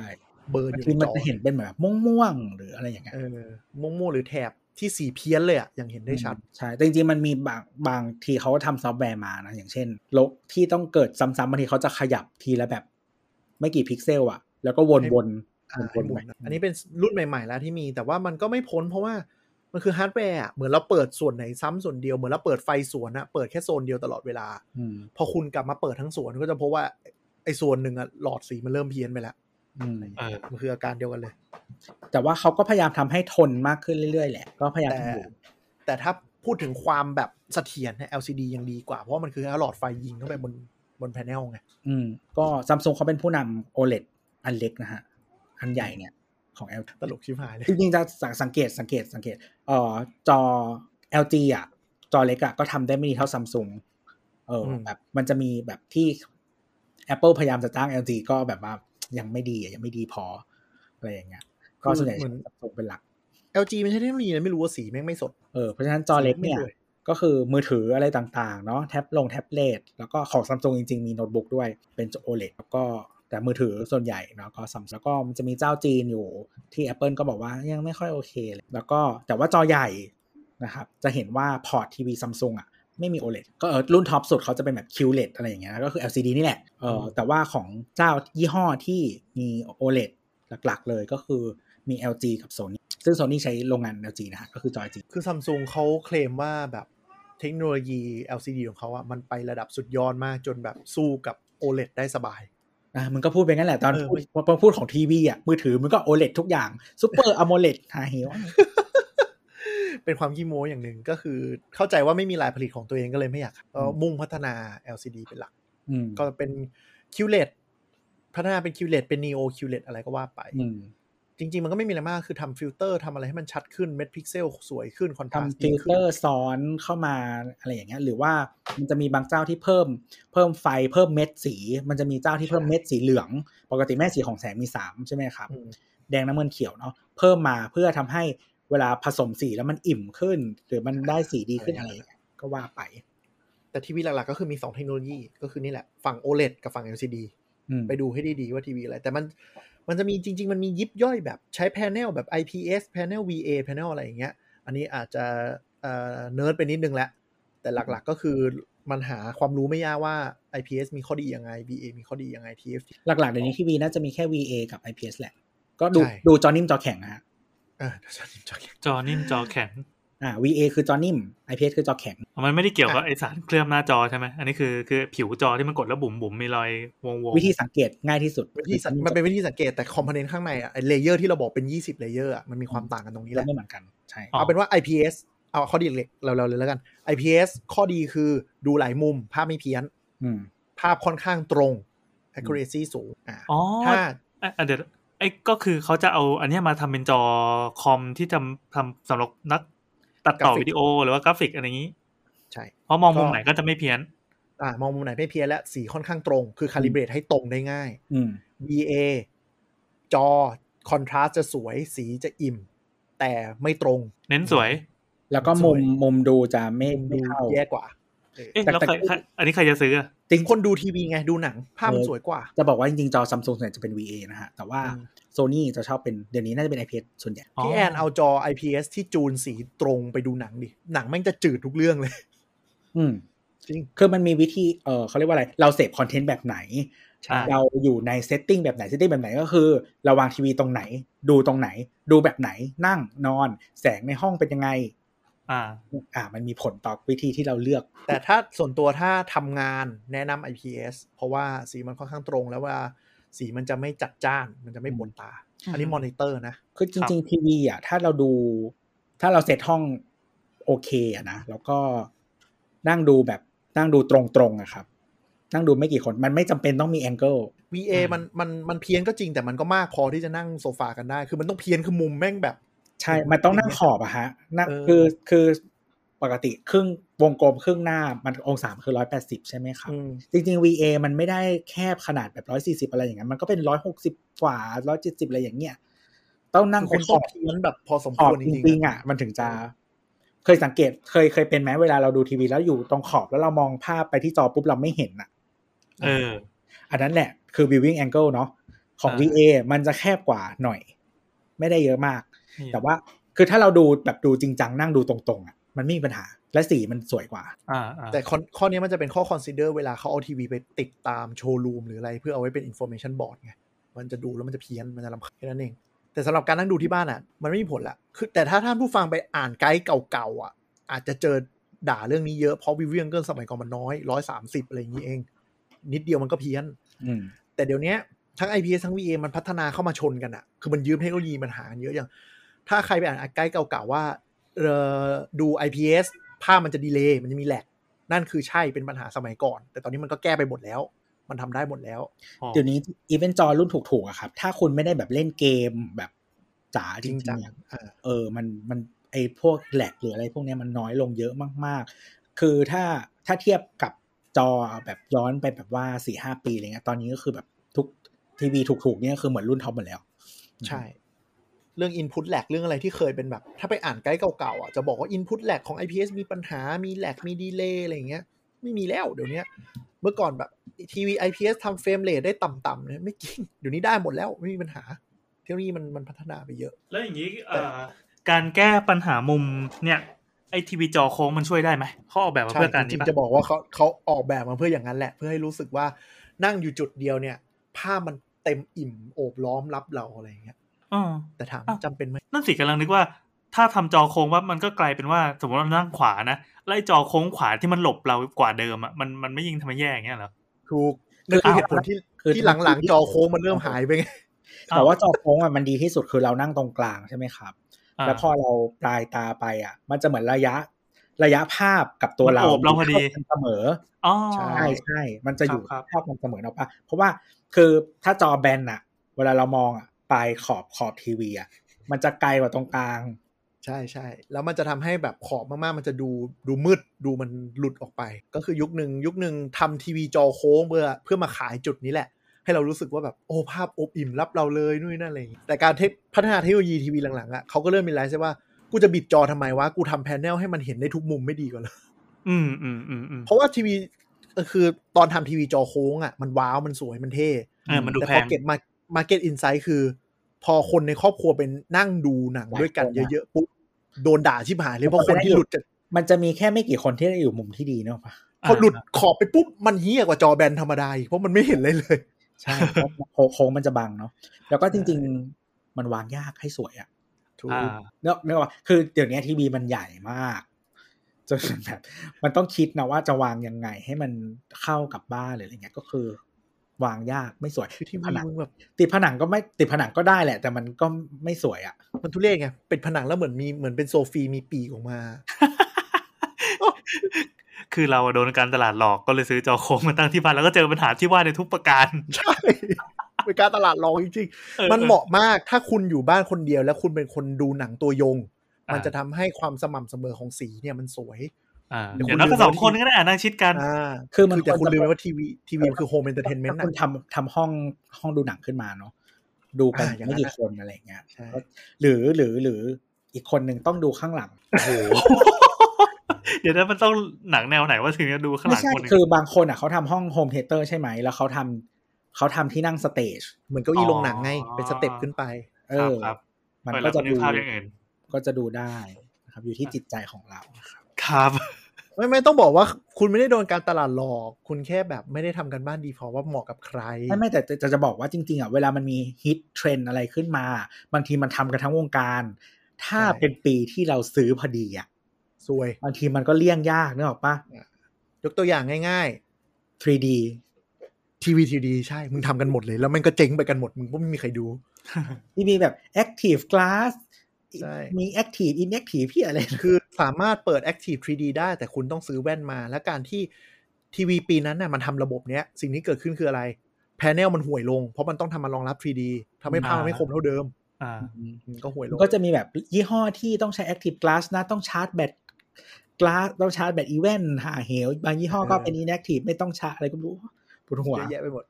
แล้วคือ แล้วที่ ประเด็น พวก ประเด็นไอ้สองเราว่าสองอันนี้คล้ายกันก็คือจอโค้งแต่จอโค้งอาจจะโอเคกว่าก็คือคอนเทนต์มันไม่มี อืม 3D ใช่ไหม อืม ทำมาแล้วแม่งขายอยู่กี่เรื่องเอง อืมคือคือเวลาผู้ผลิตเขาสร้างคอนเทนต์นะเขาก็อยากจะให้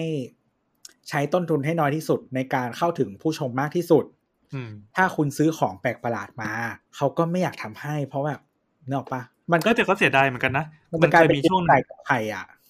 มันมีช่วงหนึ่งที่เออาหนังเรื่องอะไรแม่งก็ออกมาเป็น 3D เดี๋ยวนี้มัน หมด หายไปแล้วอะ ใช่ เราก็เลยรู้สึกว่าวันหนึ่งมันไอไอ้เรื่องการใส่แว่นหรือการทำอะไรสักอย่างเพื่อให้ได้ดูหนังสามมิติแบบลอยลอยๆนูนๆน่ะมันอาจจะเป็นเรื่องที่คนโหยหากันก็ได้นะเป็นเรื่องคนในยุคอดีต มันอาจจะมาเร็วไปก็ได้แหละ ตัวคิดว่า อ่าแต่จริง ๆ เราว่า 3D อ่ะมันกลายพันธุ์ไปเป็น VR มากกว่า อ๋อ VR ยังยังสามารถเสพไอความนูนอย่างนั้นได้อยู่ใช่ไหม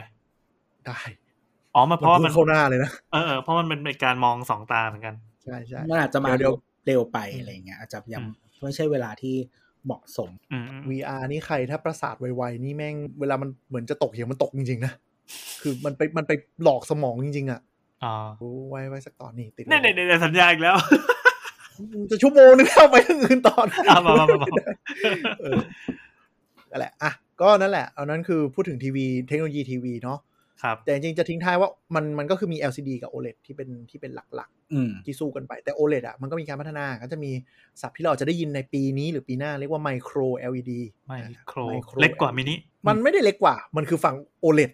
อ้าว เนี่ย อะไรวะ คืควานี่คือความส้นตีนของวงการนี้เว้ย อะไรวะ อ่ะท่านผู้ฟังรีแคปกันอีกรอบ มินิ LED คือการทำหลอดไฟ LCD ให้เล็กลงไมโคร LED คือไอเม็ดพิกเซลที่อยู่บนจอ OLED เนี่ย จากที่มันเมื่อก่อนมันเป็นมันเป็นฟิล์ม แล้วมันเป็นเม็ดเลเยอร์ใช่ไหมะแล้วมันมี อ่า หลายๆหลายๆชั้น อ่า เขาจะเปลี่ยนให้กลายเป็นแค่มีหลอดไฟแล้วก็กระจกจบเลยแค่นั้น เดี๋ยว คืแล้อว ร สี วม มัน ทุกอ อะ ย่างฮะอะไรนะ สีเสืออะไรพวกนั้นนะ มันจะเป็นหลอดไฟที่อิ่มตัวกว่า เพราะว่ามันไม่ต้องมานั่งผ่าน มันจะมี คื คือ อ เตอร์อ่ะ เออมันจะมีฟิลเตอร์เอ็นแคปอะไรมืดเพื่อให้หลอดไฟมันคงอยู่ได้ แต่ตอนนี้มันสามารถผลิตเป็นแบบเม็ดหนึ่งเม็ดอะเป็นทุกอย่างแบบได้เลย อืม อืมมีแค่ตัวส่งสัญญาณไฟฟ้าปุ๊บ แล้วก็เป็นแผงได้เลย ซึ่งอ๋อซึ่งจริงๆ อีกอันหนึ่งของ OLED ก็คือว่ามันบางกว่า LCD ได้มากๆนะครับ อ่าใช่เพราะมันเป็นแผ่นน้อย และไอ้ไมโคร LED เนี่ยไมโครเลดเนี่ยมันจะบางลงไปอีกเพราะมันไม่มีชั้น นี่คือข้อที่เขาจะดันเข้าไปเลยว่า OLED ยุคอนาคตคืออาจจะบางมาก ๆ บางเป็นกระดาษเลย คือบางยี่ห้ออ่ะ จริงๆ มันทำจอมาแล้วแหละ OLED ที่เป็นแบบ เหมือนภาพติดผนัง อืม แต่แต่คือไอ้ภาพติดผนังของเขาอะคือบางจริง ๆ บางกว่า บางกว่าแคนวาสอะเฟรมแคนวาสอะ ใช่ บางกว่าผ้าใบอะเนาะ บางจริงบางจริง เออมันบางระดับมิลลิเมตรอะเนาะ เฮ้ย จริง ใช่ โอเลตอนนี้ทำได้ เพียงแต่ว่าบางเออมันจะมีของบางอย่างที่ยัดไว้หลังจอไม่ได้ อ่า ก็เลยมาอยู่ขอบ บางทีมันจะมีกล่องออกมาต่างหากแล้วก็จะมีสายแพร่ๆสายแบบแบนๆอะขึ้นมาถ่ายที่จอ เพื่อพวกเออเขาเรียกว่าอะไร power supply เนาะที่จ่ายไฟ อ่า แปลงไฟต่างๆ อยู่ในกล่อง ตัว นี้ ประมวลผลตัว เ อะไรทั้งหมด ชิปต่างๆ ที่เป็นประมวลผลนะครับเออใส่ลำโพงไม่ได้เนาะแล้วก็เออจะมีพวกเขาเรียกว่าอะไรสายเสียบต่างๆ HDMI องค์ HDMI อะไรเงี้ยก็ต้องมาอยู่อีที่กล่องนี้ มันก็จะเหมือนกับ iMac ที่เป็นคางอะไรอย่างนี้ เออ ประมาณนั้นประมาณนั้น แต่ไม่อันนี้ มีค้างไว้ อันนี้บางบางยี่ห้อคือกล่องแยกแยกไป แย เลย กกล่องแยก เออ เป็นกล่องขึ้นมาแล้วก็มีสายที่เป็นแบ มั บ นเป็น แบนๆ มันเป็ นะ นเซตท็อปบ็อกอะไรอย่างนี้ใช่ไหม ใช่ ใช่ เป็นสายแบนๆพุ่งขึ้นมา แล้วก็ที่เหลือก็เป็นจอที่แบบบางมาก ๆ งอได้ เฮ้ย ว้าวอ่ะ เราคุยไปในตอน CES ว่าที่ที่มันเปิดตัวแล้วมันว้าวของการที่ใช้ไมโครเลดเลยพวกนี้ก็คือ จอม้วนได้จอเคิร์งได้จอ ครับ มองทะลุได้พวกนี้ DLG มีขายเป็นแบบเป็นเหมือนเชลฟ์ทีวีอ่ะที่เป็นที่ตั้งใช่ไหมครับ แล้วก็นี่เรากดรีโมทปุ๊บ แล้วมันจะมีขาดึงขึ้นมา แล้วก็จอ ยืดขึ้น ก็จะยืดขึ้นมา ใส อะไรแบ แล้ว บ ก็มันสามารถทำให้ยืดหยุ่นได้อะไรได้ พับได้โค้งได้ ไอตัวไมโครเลดนี่ยแหละอนาคตอะเราอาจจะเห็นสมาร์ทโฟนพับหรือม้วนหรืออะไรแปลกๆอะโผล่มาได้เพะเทคๆโนหโลยี รือว่าตัดตัดเป็นเชฟแบบประหลาดประหลาดๆอะไรอย่างนี้ป่ะ อืม ใช่ ใช่คือจริง ๆ มันม้วนได้อยู่แล้วนะทุกวันเนี้ยไอตัว OLED ธรรมดาเนี่ยแหละที่ที่ที่ขายกันอยู่อะมันม้วนได้เพียงแต่ว่ามือถือมันมีปัญหาเพราะอะไร เพราะว่าคือทีวีอ่ะเราไม่ได้จับมัน อ่าถูก แต่มือถืออ่ะเราต้องจับเราต้องทัชอะไรอย่างนี้ใช่ไหมครับ แล้วปกติแล้วมือถือมันก็จะต้องมีเลเยอร์ที่เป็นกระจกเพื่อป้องกันความเสียหายต่างๆ เล็บเลิฟอะไรก็ตามของทุกอย่างอ่ะฝุ่นอะไรอย่างเงี้ยเออ มันทำให้มันพังง่ายไง ถูก แต่ว่าทีวีอ่ะมันพอทำได้เพราะว่าเราไม่จับ คือตอนนี้มือถือก็คือถ้าทำจอยืดหยุ่น พับได้ก็จะเป็น ทุกวันนี้แผงก้านคือเป็นพลาสติกทั้งนั้นนะ เออไปจับแล้วมันเหมือนเจลอะมันไม่ได้ลื่นแล้วทัชได้ดีอะไรอย่างเงี้ย อืม แล้วยังสู้กระจกไม่ได้ ใช่ เป็นปัญหาต่อไป ซึ่งก็มีรอยพงรอยพับอะไรก็ เข้าสู่คำถามยอดฮิตแล้วกันเนาะซื้อทีวี น่าจะมีคำถามที่เราได้เยอะได้คำถามเยอะที่สุดส่วนตัวคือมอนิเตอร์กับทีวีใช้แทนกันได้ไหม มอนิเตอร์หมายถึงจอคอมเงี้ยเหรอ จอคอมกับทีวีใช้แทนกันได้ไหม เออเออ จริงๆต้อง ห้อง ทำเอามาทำอะไร อ่า คืออบมีาง ยู่ห้อง function ที่แทน ที่ไม่พอซื้อได้อย่างเดียว จะเอาอะไรดีคำตอบคือมันใช้แทนกันได้ แต่อาจจะไม่เหมาะสมคืองี้ คนบางคนคิดว่าเนื่องจากบางทีมอนิเตอร์มันเริ่มใหญ่มันยี่สิบเจ็ดนิ้วสามสองนิ้วสามอ่าสามสี่นิ้วใช่ไหมแล้วคิด อืม ว่าทีวีมันก็ใกล้ๆกันละ อืม ก็เลยคิดว่าเออกูกูซื้อทีวีไซส์สามสองนิ้วมาใช้แทนมอนิเตอร์ละกัน ตั้งบนโต๊ะ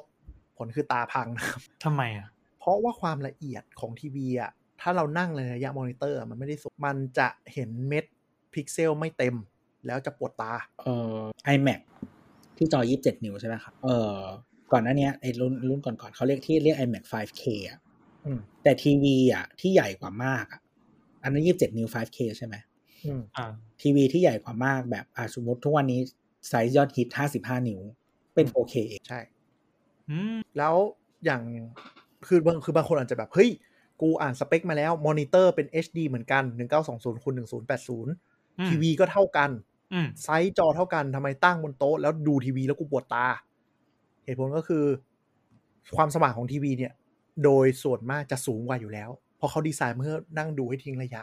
อืม อย่างที่สองบางทีความละเอียดพิกเซลเท่ากัน แต่ความคมของเม็ดพิกเซลเต็มมันไม่เท่ากัน เราจะเห็นทีวีเวลาต่อคอม ถ้าทีวีตัวไหนไม่มีโหมดคอม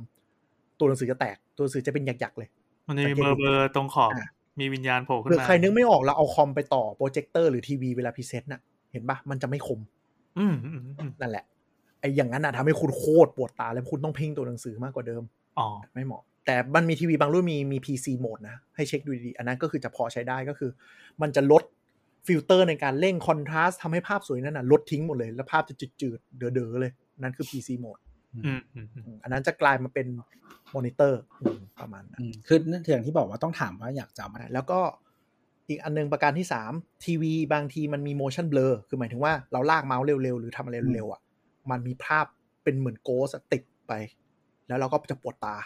เพราะว่าคือไอ้เทคโนโลยีต่างๆ เหล่าเนี้ยที่มันเสริมเติมแต่งภ ภาพของทีวีอ่ะมันไม่ได้ให้เราเห็นภาพของจริง มันเพื่อทำให้เราดูหนังแล้วมันดูดีขึ้น ใช่ทีวีคือเอาไว้เสพเอนเตอร์เทนเมนต์คอนเทนต์เล่นเกม คอนโซล หรือดูหนัง คุณไม่ควรเอามาทำงาน จริง ๆ เล่นเกมเองอะ่ะเดี๋ยวนี้ส่วนใหญ่มันก็จะมีโหมดสำหรับเกม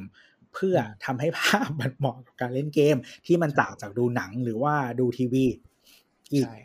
อืม คือเกมโหมดของทีวีส่วนใหญ่คือจะพยายามจะตัดฟีเจอร์เสริมทิ้งทั้งหมด เพื่อให้ภาพจากเครื่องอะขึ้นไปจอชัดเจนที่สุด อืม เพราะว่าบางทีอะทีวีรุ่นอย่างหลังมันพัฒนามากมัน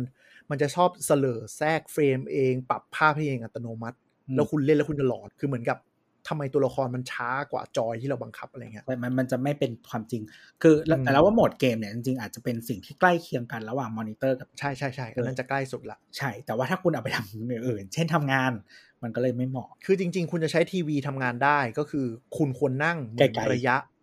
อ่าเหมือนระยะดูหนัง นั่งระยะทีวีนั่งระยะระยะที่ออกแบบมาสำหรับทีวีนั้น ใช่อันนั้นจะโอเค แต่นั่งทำเอ็กเซลนะ ไม่บางคนเขาเอาทีวี 55 นิ้วเปิด Excel เลยไง สะใจเลย อ๋อ ก็มี แต่แต่เราไม่ถนัดว่ะคือเป็นเราเราแบบขอมีจอสองอันดีกว่า ใช่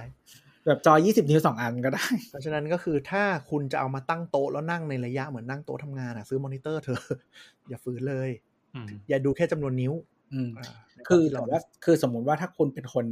นั่งดูคอนเทนต์สมมติที่โต๊ะคอมอะครับ อืม คุณซื้อมอนิเตอร์ก็ได้นะ แล้วก็ดูคือถ้าคุณดูหนังในคอมได้จะนั่งดูอย่างเงี้ยเนี่ยหรอกปะก็คืออ ม ดู YouTube ดูหนังดูอะไรดู Netflix ก็ได้ดูกับคอม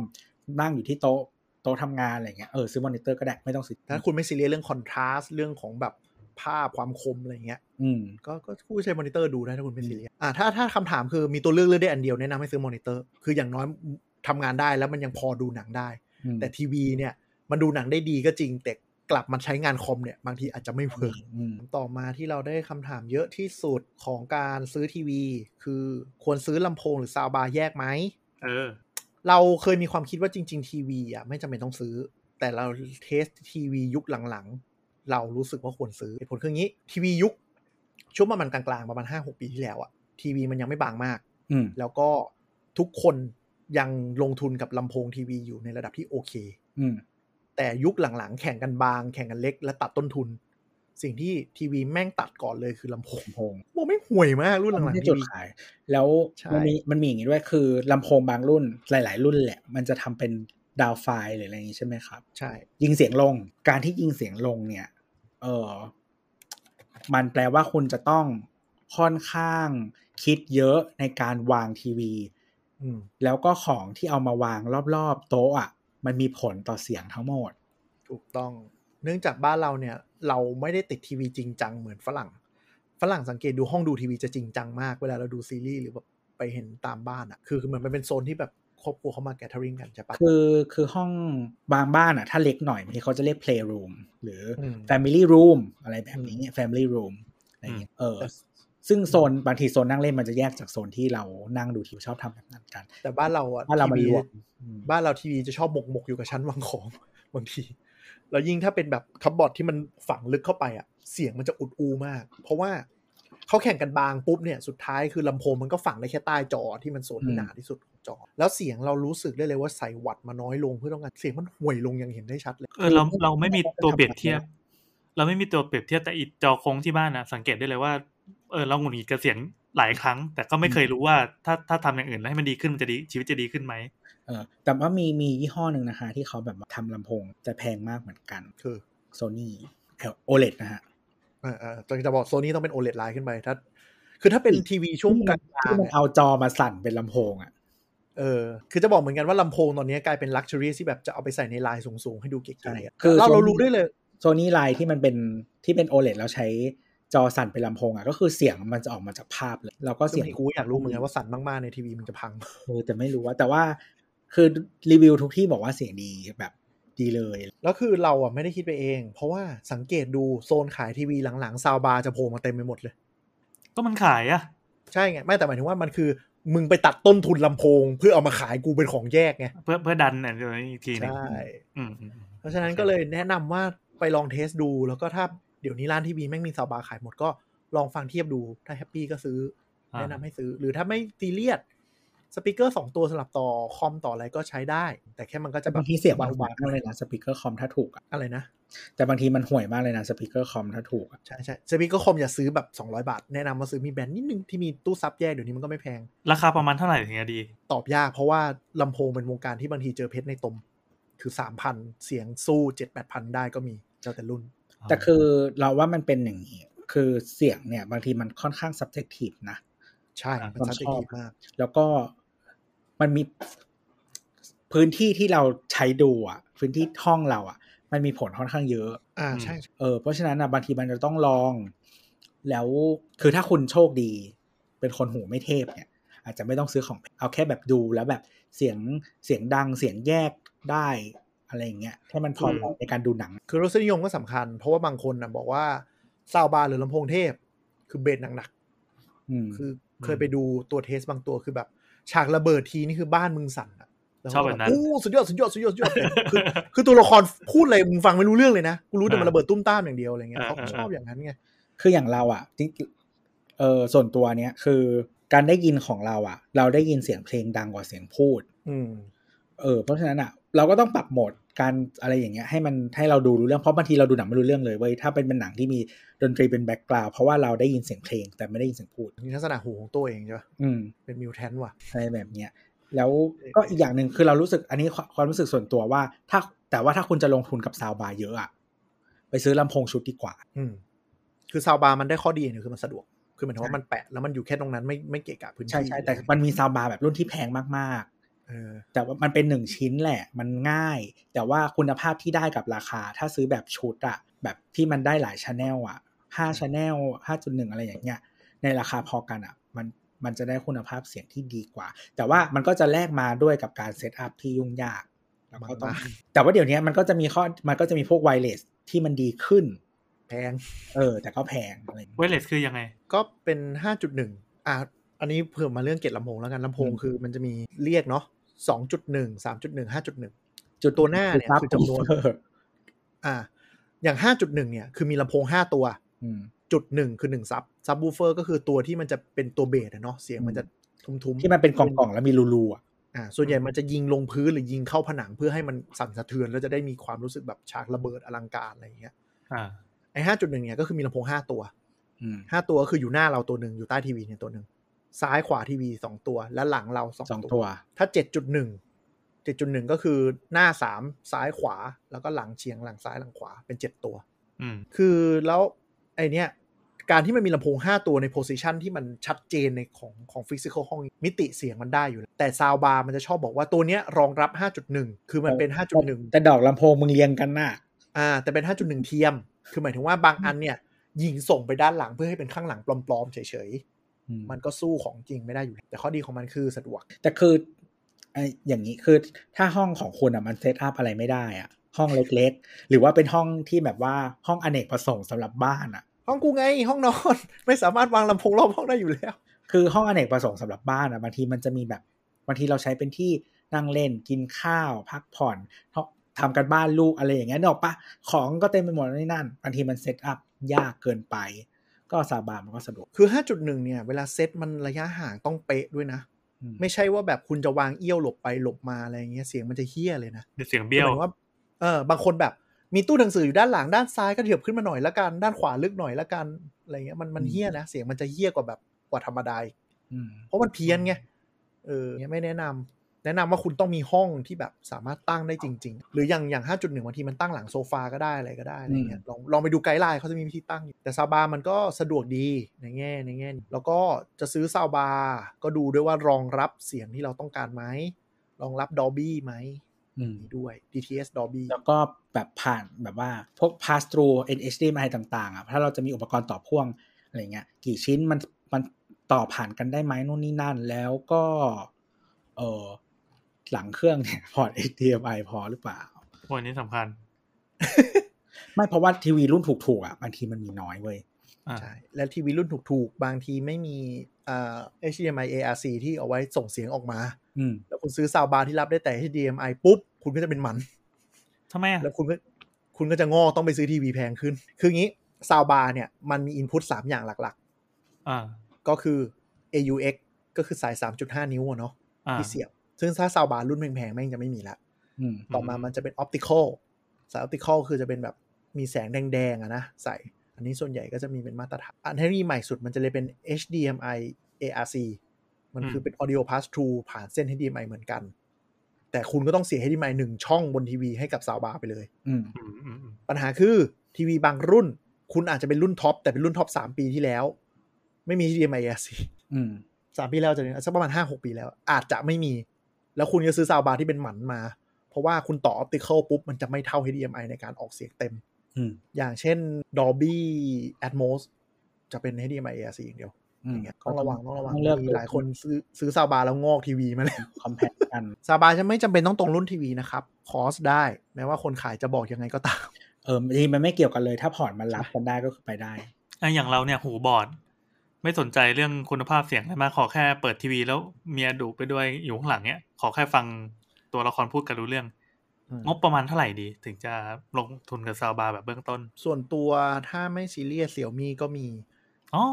อืม ก็หลักพันน้อย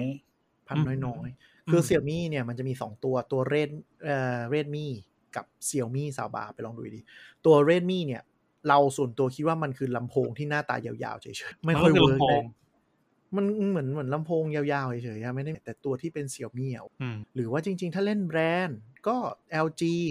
Sony อ่าซัมซุงสามแบรนด์นี้ทำซาวบาไม่ขี้เหร่ไม่ขี้เหร่เล ๆ ย จริงๆ แบรนด์เครื่องเสียง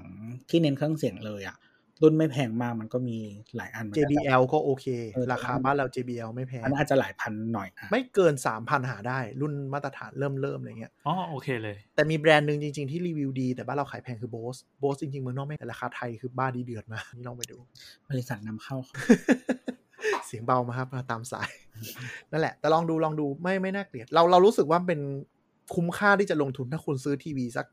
50 นิ้วขึ้นไปอ่ะเพราะว่า อืม ทีวีช่วง 50ถึง60 นิ้วมันเป็นรุ่นรุ่นกลางกึ่งท็อป อืม แต่เขาจะไม่อัพลำโพงมาให้ลำโพงจะยังส้นตีนอยู่ จริงๆเราก็รู้สึกว่าจริงๆ ตอนนี้ไซส์มาตรฐานที่ราคากับไซส์มันไปด้วยกันโอเคอะมันคือประมาณ 55 นิ้ว ห้าสิบห้านิ้วเป็นสวิตสปอตที่สุดของการซื้อทีวี อืม ตอนนี้ เพราะว่าถ้าคุณลดไซส์ลงกว่าเนี้ย ราคามันไม่ได้ถูกลงเท่าไหร่ แล้วก็ถ้าบวกถ้าขึ้นถ้าอัพไซส์ขึ้น ราคามันจะโดด อันนี้เป็นเป็นที่จะคุยต่อเลยก็คือเลือกซื้อทีวีไซส์ไหนและดูยังไงดีก็คือเนี้ย อืม ทีวีปัจจุบันก็คือแนะนำดู 55 นิ้ว เพราะว่าขึ้นไป 65 จะโดดมาก เออถ้าถ้าพื้นที่พอนะดูพื้นที่ด้วย นะแล้วถ้าลงไป 43เนี่ยจะโดนตัดฟีเจอร์บานเลย คือ ใน คื ซี อ รีส์เดียวกัน คือถ้าไม่ได้จริง ๆ อ่ะ ก็หมายถึงว่าพื้นที่มันน้อยจริง ๆ มันก็จะต้อง 43 แหละมันคง 55 ไม่ได้ แต่ว่าถ้ามีที่อ่ะก็ 55 มันจะเป็นจุดที่โอเคสำหรับพอสอนนี้ช่วงนี้ อืม จริงๆ มันก็มีทางแก้ก็คือคุณอาจจะต้องเลิกการตั้งทีวีอะแล้วห้อยกำแพง 55 ก็คือยังพอห้อยห้อยกำแพงไม่ว่าจะเป็น ได้ห้อยได้55ห้อยได้ ใช่ แต่มันก็มันก็จะได้ระยะเพิ่ม แบบว่าหลักนิ้วหลักฟุตฟุตหนึ่ง ก็ลองดูทีวีหลักๆ ดูด้วยว่านอกจากขนาดนะครับก็คือเป็นซีรีส์ไหนด้วย คือหมายถึงว่าบางทีคนขายเขาก็จะบอกว่าแบบ พี่ซื้อเนี่ยราคา 30,000 คุณได้ถึง 65 นิ้วเลยนะอะไรเงี้ยแต่เป็นรุ่นซีรีส์เริ่มต้นถึงเทคโนโลยีอาจจะไม่ดีไม่เป็นสมาร์ททีวี อืม ก็ดูว่าคุ้มไหมว่าจะเอาแบบนี้หรือเปล่าอย่า คือดูแต่ขนาดจอ จริง ๆอ่ะส่วนตัวแล้วรู้สึกว่าเลือกที่จอแล้วก็ระบบเอ่อหมายถึงว่าแบบการใช้งานเสียงคุณภาพ คุณภาพสีคุณภาพภาพอะไรอย่างเงี้ยก่อน ไม่ต้องสนใจระบบสมาร์ทเลย อ่าใช่ เพราะว่า ใช่ เพราะว่าเพราะว่าคือระบบสมาร์ทมันแก้ได้แล้วเดี๋ยวมันก็เก่า แต่ว่าอีกส่วนหนึ่งก็คือว่าจริง ๆ อ่ะ ถ้าคุณคุณซื้อรุ่นภาพดีอ่ะเดี๋ยวมันมีสมาร์ทรุ่นถูกๆอะ คุณภาพมันก็ตามันก็ไม่ค่อยดีอยู่แล้วอะไรอย่างเงี้ยคุณภาพภาพอ่ะเออ คือ worst case คุณก็ไปซื้อเนี่ยมีบล็อก Android บล็อกมาต่อคุณก็ได้สมาร์ททีวีแล้วไง อืม คือคุณไม่จำเป็นต้องต้องเครียดกับสมาร์ททีวีตัวนั้นครับในอันนี้ในความคิดเรานะ อืมแต่ว่าระบบคือส่วนตัวที่เราลองใช้มาระบบ อันที่เราชอบอะเราชอบ LG เป็นเป็นสมาร์ททีวีที่เราว่าอินเทอร์เฟซสวย แล้วมีดุนมหาศจรรย์ที่ รีโมท เขาเรียกว่ารีโมท เออ เมจิกรีโมท คือรีโมทรีโมทเออมันเรารู้สึกว่าใช้ง่ายสุดไอ้ที่แบบว่าเขย่าเขย่ารีโมทแล้วแบบเลื่อนไปเลื่อนมา ง่ายกว่าเย เรา อะ ว่าม าก เราว่าเอารีโมทชี้อ่ะแล้วขยับอ่ะมันธรรมชาติมากเว้ยของ อืม LG อะมันใช้งานง่ายจริงๆคือในขณะที่โซนี่เป็น Android TV กูต้องต้องมานั่งกดปุ๊บติ๊กติ๊กติ๊กติ๊กติ๊กติ๊กอยู่อะมึงไอ้เหี้ยปีอะไรแล้วบ้า แล้ว ปะ ซัมซุงก็ต้องกด เออ อ๋อแต่มันจะมีรีโมทรุ่นแพงมันที่มันจะของซัมซุงรีโมทรุ่นแพงอ่ะจะดูสวย แล้วซัมซุงมันยังมีบางอันมันยังมีทัชแพดให้เลื่อนเป็นเมาส์ได้ เออ โซนี่ก็ไม่มี ดีกว่า กดกดกด เออแต่ว่าในแต่แต่ว่าในสามอันเนี้ยเรารู้สึกว่าอินเทอร์เฟซการเลื่อนของโซนี่ไอยของ สวยสุดสวยสุด ส่วนโซนี่ก็คือ usability บางทีอาจจะพอๆกับซัมซุงแต่ว่ารีโมท โซนี่เป็นมือเป็นทีวีที่ออกแบบทีวีสวยแต่ออกแบบทีวีไอยออกแบบรีโมทในอุบาทชาร์จไพรส์ รุ่นแพงแค่ไหนก็อุบาท เป็นอะไร คือรีโมทเหมือนเหมือนรีโมทคุณปู่ที่มีปุ่มเยอะๆสมัยก่อนนะมึงบ้าปะอุบาทชิบหาย ของซัมซุงอ่ะถ้าคุณซื้อรุ่นแพงหน่อยอ่ะมันจะรีโมทมันจะสวยขึ้นเว้ย เออ แต่ว่าของโซนี่ก็คือทุกรุ่นหน้าตาเหมือนกัน จะเป็นแบบดุนแท่งๆเหลี่ยมๆแล้วมีปุ่มเยอะๆๆๆๆอะ อืม แต่หลักๆก็คือเลือกเลือกความถูกใจของหน้าจอ ถ้าคุณไปดูเทียบที่ร้านแล้วดูไม่ออก ก็ก็ยินดีด้วยคุณซื้อรุ่นถูกได้ แต่เราว่า ดี แอปเอิบอะแอปแอปถ้าถ้าสมมติคนจะไม่ซื้อกล่องอะไรเพิ่มนะแอปอะเรารู้สึกว่าของซัมซุงอะน่าจะมี แต่ว่า อืมถ้านับนับแอปที่ใช้ได้จริงๆอะเราว่าซัมซุงเยอะแต่ว่าถ้านับแอปแบบเล่นเกมได้ด้วยอย่างเงี้ยโซนี่ก็คือ Android TV มันเยอะมากไง อ่าอ่าอ่าแอนดรอยทีวีเยอะสุดละ ใช่ แต่ ใช่ คือมันจะมีครบทุกอันแต่ว่าเหมือนแบบของซัมซุงกับ LG บางทีมันจะหายบางแอป มีบางแอปไม่มีอะไรอย่างเงี้ยไอ้พวกคือเมืองไทยอะมันมีสตรีมมิ่งหลายเจ้าเนาะทุกวันนี้เราน่าจะเน้นสตรีมมิ่งกันก็สตรีมมิ่งหลายเจ้าบางอันมีบางอันไม่มีอะไรต่างๆครับแต่ว่าถ้าถ้าอยากแก้ปัญหานั้น ถ้าคุณเลือกทีวีที่ชอบที่ไม่ใช่ Android TV หรือ Google TV ก็ซื้อ Set Top Box เอาเป็นแบบ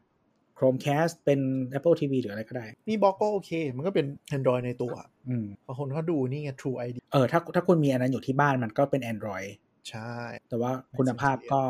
แล้ว ก็มีเซ็ต3 BB เซ็ตท็อปบ็อกก็โอเค เป็น Android ฟ้องเหมือนกัน แต่ว่ามันจะดู YouTube ไม่ได้มั้งแล้วแต่เจ้าเขาจะปิดอะไรมั้ง เอเอเพย์บอกก็ดูไม่ได้ แต่หลักๆก็คือเนี่ยดูขนาดจอดูจริตว่าชอบภาพไหมชอบอะไรยังไง แล้วถ้าคุณเนิร์ดหน่อยกีกหน่อย ก็เข้าเว็บรีวิว ซึ่งเราแนะนำเว็บหนึ่งคือเว็บ arting คือจริงๆมันคือ rating แหละ แต่ว่ามันสะกดว่า artings.com จะเป็นเว็บที่รีวิวทีวีเยอะ แล้วจะรีวิวแบบ objective มากคือไม่ได้มานั่งเขียนแบบโอ้ภาพสีอวบอิ่มเจริญอะไรอย่างนั้นมาก คือแม่งเอาทีวีมาแล้ววัดพารามิเตอร์เหมือนกันก็คือตั้งกล้องถ่ายแล้วก็วัดความคอนทราสต์สีอะไรอย่างเงี้ยเป็นตัวเลขหมดเลย ผมเป็นวิทยาศาสตร์ วิทยาศาสตร์สุด เออเออ ๆ สุด ดูขัดกับการดูทีวีนะ ๆ ใช่ แต่ก็ก็จะดีตรงที่ว่ามันสามารถคอมเพลได้แล้วเราจะเห็นว่า เฮ้ย จอรุ่นเนี้ยคอนทราสต์ดีกว่ารุ่นนี้ อ่า หรือยังไง มีคาแรคเตอร์ประมาณไหน อืม ก็จะเห็น คือบางอันเนี่ย เราจำเป็นยังต้องดูอ่าอ่าเว็บพวกนี้เพราะว่าอย่างเราเคยบอกไปตอน CES ว่าทีวีเนี่ยเป็นเป็นสินค้าที่แปลก รุ่นปีใหม่บางทีไม่ได้ดีกว่าปีเก่า อืม เพราะอาจจะ ใช่ ติดเรื่อง supply ติดเรื่องเขาไปโฟกัสอะไร อย่างเช่น ใช่ ที่เราคุยเนาะปีนี้จะเน้นธีม 3D อย่างเงี้ยเราต้องไปลดสเปคอื่น ก็ไปลดคุณภาพอย่างอื่นลงเพื่อให้มี 3D อย่างเงี้ย บางทีดูรีวิวดูเป็นซีรีส์ก็ไม่ได้ เพราะว่าในซีรีส์เดียวกัน จอเล็กจอใหญ่บางทีของไม่เหมือน หรือว่าอย่างเช่นสมมติว่าไลน์อัพของปีนี้ สมมติยี่ห้อเนี้ยไลน์อัพอ่ะเอออัปเกรดหมดเลย ยกเว้นซีรีส์นี้ จริง อืม ๆ แบบดาวเกรดสเปคหรืออะไรอย่างเงี้ยก็ต้องไปดู อย่างเอาตัวอย่างง่ายๆของ Sony เนี่ย รุ่นที่เป็นซีรีส์ซีรีส์ที่มันเป็นเกือบท็อปอะรุ่น 9,000อะอย่างปีแล้วมันคือ X9 90H อืม แล้วปีนี้เป็น X90J เว้ย อ่า X90J เนี่ย อัพ CPU ตัวใหม่แค่ 65 นิ้วขึ้นไป ต่ำ55 ไม่ได้ ทั้งๆที่เป็นลายเดียว อืม ต้องระวัง ระวังการเช็คด้วยว่าเออมัน ของ ร ตัว ไห นี้มันจะมีแบบไอ้ไอจอ VA IPS อะไรอย่างงี้ด้วย บางขนาดในซีรีส์เดียวกันเป็น IPS มันเป็น VA อะไรนู่นนี่นั่นแล้ว แบรนด์อื่นก็เป็นนะ เช็คดีๆไอ้ซัมซุงเนี่ย ตัวดีเลย Q60 เหมือนกัน อืม แต่ขนาดจอไม่เหมือนกัน Q60T ปีต่อไปเป็น Q60N มีลดสเปคก็มี อืม เพราะว่าบางทีเขาจะลดราคาลงมา เพราะว่าแบบเขาเปิดไลน์ใหม่ ลดสเปคเยอะอะไรเยอะ แล้วก็ฟีเจอร์สำคัญสำคัญสำหรับพวกคนเล่นเกมอะไรเงี้ยก็อย่าลืมเช็คดีๆ ว่าแบบอย่างใช้ p 5หรือ Xbox มา เอาจอต้องเป็น 120 h z บางรุ่นก็มี บางรุ่นไม่มีดูดี อืม ๆ HDMI 2.1 อย่างเงี้ย แล้วก็แบบ input lag เท่าไหร่ไป อาร์ติ้งเนี่ยค่อนข้างครบ แต่มันจะเนิร์ดหน่อยนะ แต่เราว่ามันดีตรงที่มันแบบมันมัน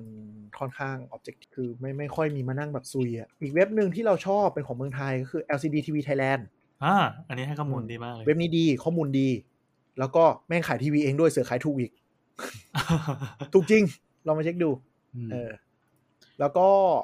ในคอนเทนต์ YouTube ของเขาค่อนข้างดี แล้วก็คอมเพลหลายรุ่นค่อนข้างไม่ค่อยไบแอส อืม เป็นเว็บที่ดีเลยคิดเรานะ ก็เออ แต่ว่ารีวิวเมืองนอกจริงๆอันนี้เคยพูดแล้วแหละ บางทีชื่อเดี๋ยวเนี้ยถ้าเป็นแบรนด์ญี่ปุ่นกับเกาหลี รุ่นมันตรง หรือหรือบางทีมันจะมีแบบอย่างนี้อย่างสมมติ X 9 0 J บางตลาดเขาจะ X 9 0 0 J อ่า ใช่อะไรประมาณนี้ อันนี้ของโซนี่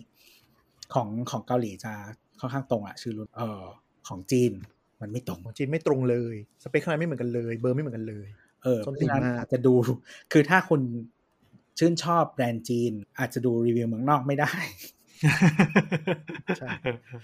เออ ถ้าถ้าญี่ปุ่นเกาหลีอ่ะดูได้ แต่ว่าถ้าสนใจแบรนด์จีนดูไม่ได้ ก็เออบางอย่าหาข้อมูลทีวีจากเว็บออฟฟิเชียลเพราะแม่งผิดเยอะมาก คืออ ม จริงๆ เราไม่ควรพูดเรื่องนี้เลยแต่แม่งเป็นเรื่องจริง คือ ก็อย่าง ในข ที่ ณะ ตัวเล่าไป อะ คือในในในในขณะที่วงการสมาร์ทโฟนอะเว็บออฟฟิเชียลค่อนข้างโอเค แน่น แต่ทีวีนี้ไม่ได้เลยแต่ละแต่ละแบรนด์นี่คือไม่ได้เลยจริง ๆ แบบ เละมากไม่ตรงเลย ผิดเยอะด้วยดังนั้นไปดูเนี่ย LCD TV ไทยหรือ Arting เราไปดูสเปค อ่า อืม จะบอกว่าฟังก์ชันสมาร์ทเออที่ใช้กับสมาร์ทโฮมอ่ะ จริงๆ ส่วนใหญ่สมาร์ทโฮมมันจะสั่งได้แค่เปิดปิดเป็นหลักเออยี่ห้อที่ใช้โฮมคิดได้ในไทย มี 2 ยี่ห้อ คือ LG กับ Sony Sony เฉพาะรุ่นท็อปเออ LG จะมีรุ่นแบบว่ากลางๆ เป็นต้นไปปีปีเก่าด้วย แต่ Sony จะมีแต่ปีใหม่ๆ รุ่นท็อปอะไรอย่างเงี้ยเราไม่แน่ใจว่า LG รุ่นใหม่ใช้ Google Assistant ได้ไหม แต่อันที่เรามีอยู่อะปี 2018 19 19 อะไรประมาณเนี้ยใช้ไม่ได้ใช้ได้แต่ Home Kit แต่ Samsung ที่รองรับ Smart Things รองรับ Smart Things เนี่ยหมายถึงว่า มึงกดจากมือถือได้เนี่ยนะ ไม่ใช่ที่อยู่ในทีวีนะ เออ เราใช้ Google Assistant เปิดปิดได้ อืมๆ คือ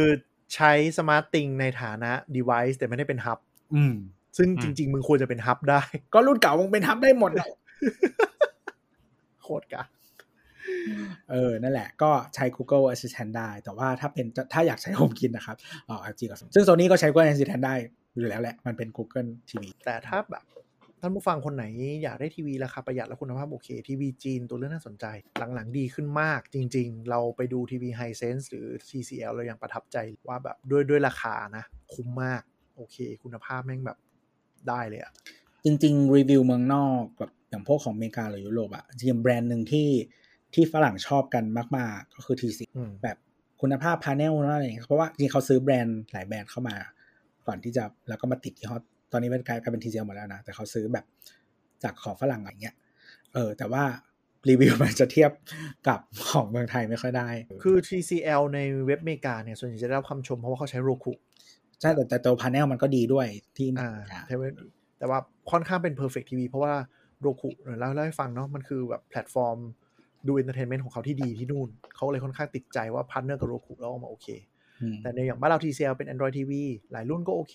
ลองดูได้ อาจจะอาจจะไม่ต้องแบบหวังเรื่องอัปดงอัปเดต แต่ว่าได้ยินว่าประกัน TCL ก็โอเคเคลมง่ายไม่มีปัญหา ก็มีข้อดีของการเป็น Android นะแต่ว่าแล้วอินเทอร์เฟซอะไรพวกเนี้ย เขาไม่แก้อะไรเลยมันเปิดมาเป็น Android เลย อ๋อเหรอ จริงๆ สมัยก่อนก่อนหน้าเนี้ยมันจะมีบางยี่ห้อที่ใช้ Android อ่ะแต่ไม่ใช่ Android TV หรือ Google TV อ่ะเป็น Android จริงๆอ่ะ เป็นเครื่อง Android เครื่องหนึ่ง เออ เปิดมาแล้ว จ มี ริงๆ หน้าเมนูแอปอะ มันจะไม่เหมาะกับทีวีอะไรเงี้ยแต่ว่าเดี๋ยวนี้น่าจะน้อยลงไปมากแล้วะ เดี๋ยวนี้เป็น Android TV เกือบหมดละ อืม Android TV ก็โหลดแอปได้เยอะแต่ไม่ได้ทุกแอปของ Android นะ ต้องให้เขาพัฒนาสำหรับ Android TV ด้วย แต่ว่าส่วนใหญ่สตรีมมิ่งหรือดูคลิปดูอะไรมีเกือบหมดเลยค่อนข้างสะดวก นี่คือข้อดีของ Android TV อืม เลยนะค ป รับ ระมาณนั้น ก็เออไอพวก Android TV กับ Apple TV อะมันจะมีแอปเกือบครบแหละ แต่ว่าถ้า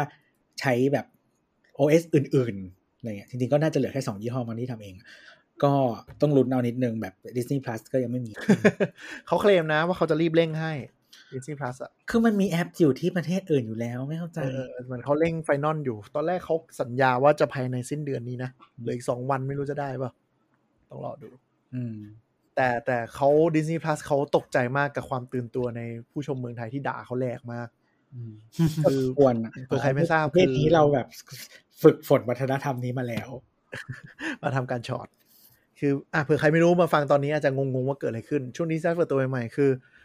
คอนเทนต์หลายอัน อ่า ไม่ได้เอาเวอร์ชัน21 ต่อ 9 ที่เอาไว้ดูในโรงที่เป็นแบบ คือมันจะเป็นเวอร์ชั่นที่ถ่ายทำมา ส่วนใหญ่จะเป็นแบบนี้ ภาพมันจะเต็มที่สุด เท่าที่จะเต็มได้แล้วแหละ แม่งเอาเวอร์ชัน16 ต่อ 9 ที่สำหรับแบบตัดต่อแล้วไปฉายทางฟรีทีวีอะไรอย่างเงี้ย อืม มาฉาย และเราเข้าใจว่าเป็นเวอร์ชั่นของประเทศมุสลิม คือตัดฉากเดือดแอลกอฮอล์ออก อ๋อ เออ หรือตัดฉากที่มีความรุนแรง ศิลธรรม หอเลือดอะไร ต่าง ออกใช่ อืม แล้วคนดูก็เลยงงว่าแบบ มึงทำไมฉากมันไม่คุ้นวะ เออ อะไรอย่าง ใช่ เงี้ย หรือบางทีเขาก็คือหนังหลาย ๆ เรื่องมันเป็นเรื่องฮิตอยู่แล้วเนาะแบบอเวนเจอร์หรือแบบซีรีส์ซูเปอร์ฮีโร่ต่าง ๆอะ แฟนคลับก็เยอะ กูเคยดูฉากนี้อยู่มึงหายไปไหนวะ กูดูมาห้าสิบทีแล้ว อืม คือมันมีฉากงงแล้วมัน ตอน ตัด ฉาย คือ ในโรงบ้านกูก็ไม่เห็นจะตัด คือมันตัดทุเรศด้วย มันมีฉากหนึ่งที่ที่คนด่ามากคือมันเป็นฉากที่ทอปลาค้อนไป ฟู่แล้วไปโดนศัตรูแบบหัวระเบิด อ่า อ่ะ รู้สึกเป็นยักษ์น้ำแข็งอะไรเงี้ย อ่ะ ปึ้ม มั ปึ้ น มปึ้มปึ้มเท่มาก แม่งตัดเป็นปลาปุ๊บแล้วค้อนช้อนก็กลับมาปุ๊บ ไอ้ยักษ์ตายแล้ว ไม่มีฉากตายด้วย เพราะว่ามี อ้าว หัวมันระเบิด ก็คือเหมือนปลาปลาปลาเปล่าแล้วก็กลับปุ๊บแล้วก็ยืนเท่อะไรเงี้ยแล้วทุกคนก็งงว่า what the fuck เกิดอะไรขึ้นวะ ไอ้ยมันดีว่ะ ใช่ใช่ใช่โดนเยอะมากแล้วมีเพจที่แบบคอนทิวิวว่าหนังเรื่องเนี้ยโดนอะไรบ้างแบบ ใช่ แปะเป็นคอนเทนต์ รวบรวมรวบรวม สามสิบกว่ารูปว่าโดนอะไรตัดไปบ้าง คือมันก็จะมีอย่างเช่นอ่ะตัดไปคุณภาพภาพอะไรอย่างเงี้ยต่างๆ เออ ใช่ แล้วจริงๆอ่ะคือคือเวลาดูเนซี่พาร์อ่ะ เหมือนไอ้ปกที่มันโฆษณา เรารู้สึกว่ามันอุบาท มันจะมี อ่ะปกที่ มันจะมีฟอนต์ใหญ่ๆ เขียนว่ามีภาษาอะไรบ้าง ใช่อุบาทมากแล้วแบบเอาตัวหลบไปแล้วมีโลโก้เล็ก ๆ แล้วมีแบบไทยมาเลอินโดจีน เกาหลี อะไรอย่างเงี้ย อืม คือแบบอีจัดนี่ทำไม ก็เข้าใจแหละว่าสะดวกแต่ก็แบบเออทุเรศจัง คือมันคือแบบจริงๆ อินเทอร์เฟซมันคล้าย Netflix อะนะ มันมีที่วางของมันอยู่ ที่บอกว่ามีภาษาอะไรบ้าง ที่ไม่ใช่แบบเอาตัวหนังสือไปแปะทับโปสเตอร์หนังแล้ว จริง แต่เข้าใจว่าเขาแบบออกมาประทับดิสนีย์ไทยแลนด์ออกมาบอกว่าประทับใจผู้ดูเมืองไทยมาก คือด่าในสิ่งที่เขาไม่เคยรู้มาก่อนแล้วเขาต้องไปนั่งแก้แก้แก้แก้แก้แก้ไล่หมดเลยว่ามีหนังเรื่องอะไรบ้างคือเขามาพูดชัดเจนว่าไม่ได้เป็นเจตนาแต่แรก แต่ไม่ได้มานั่งดูไลบรารีว่ามันมีการแก้ขนาดนี้ ก็ถ้ามึงทำเวอร์ชันเดียวมันก็ไม่มีปัญหาหรอก ใช่ไหมเราเข้าใจว่าคงมาจากเนี่ยแหละจากอินเดียหรือว่ามาเลย์มา แล้วก็ไม่ได้มาดูก็เลยเดือด เดือดกันพอสมควร ตลกอ่าครับเห็นไหมทีวีนึกไม่ออกแล้วที่แบบไม่จำอ๋อ อย่าเชื่อคนขายครับ อันนี้เหมือนเคยเตือนไปรอบที่แล้วละอย่าเชื่อ เออ คน จริง ขายครับ อ่าๆ คนขายไม่ค่อยรู้เรื่องครับ แล้วคนขายก็จะเชียร์รุ่นที่มาจินเขาเยอะสุด ซึ่งส่วนใหญ่จะเป็นรุ่นค้างสต็อกครับ จริง ๆ เครื่องใช้ไฟฟ้าเกือบทุกอย่าง เฮ้ยไม่ไม่ไม่แต่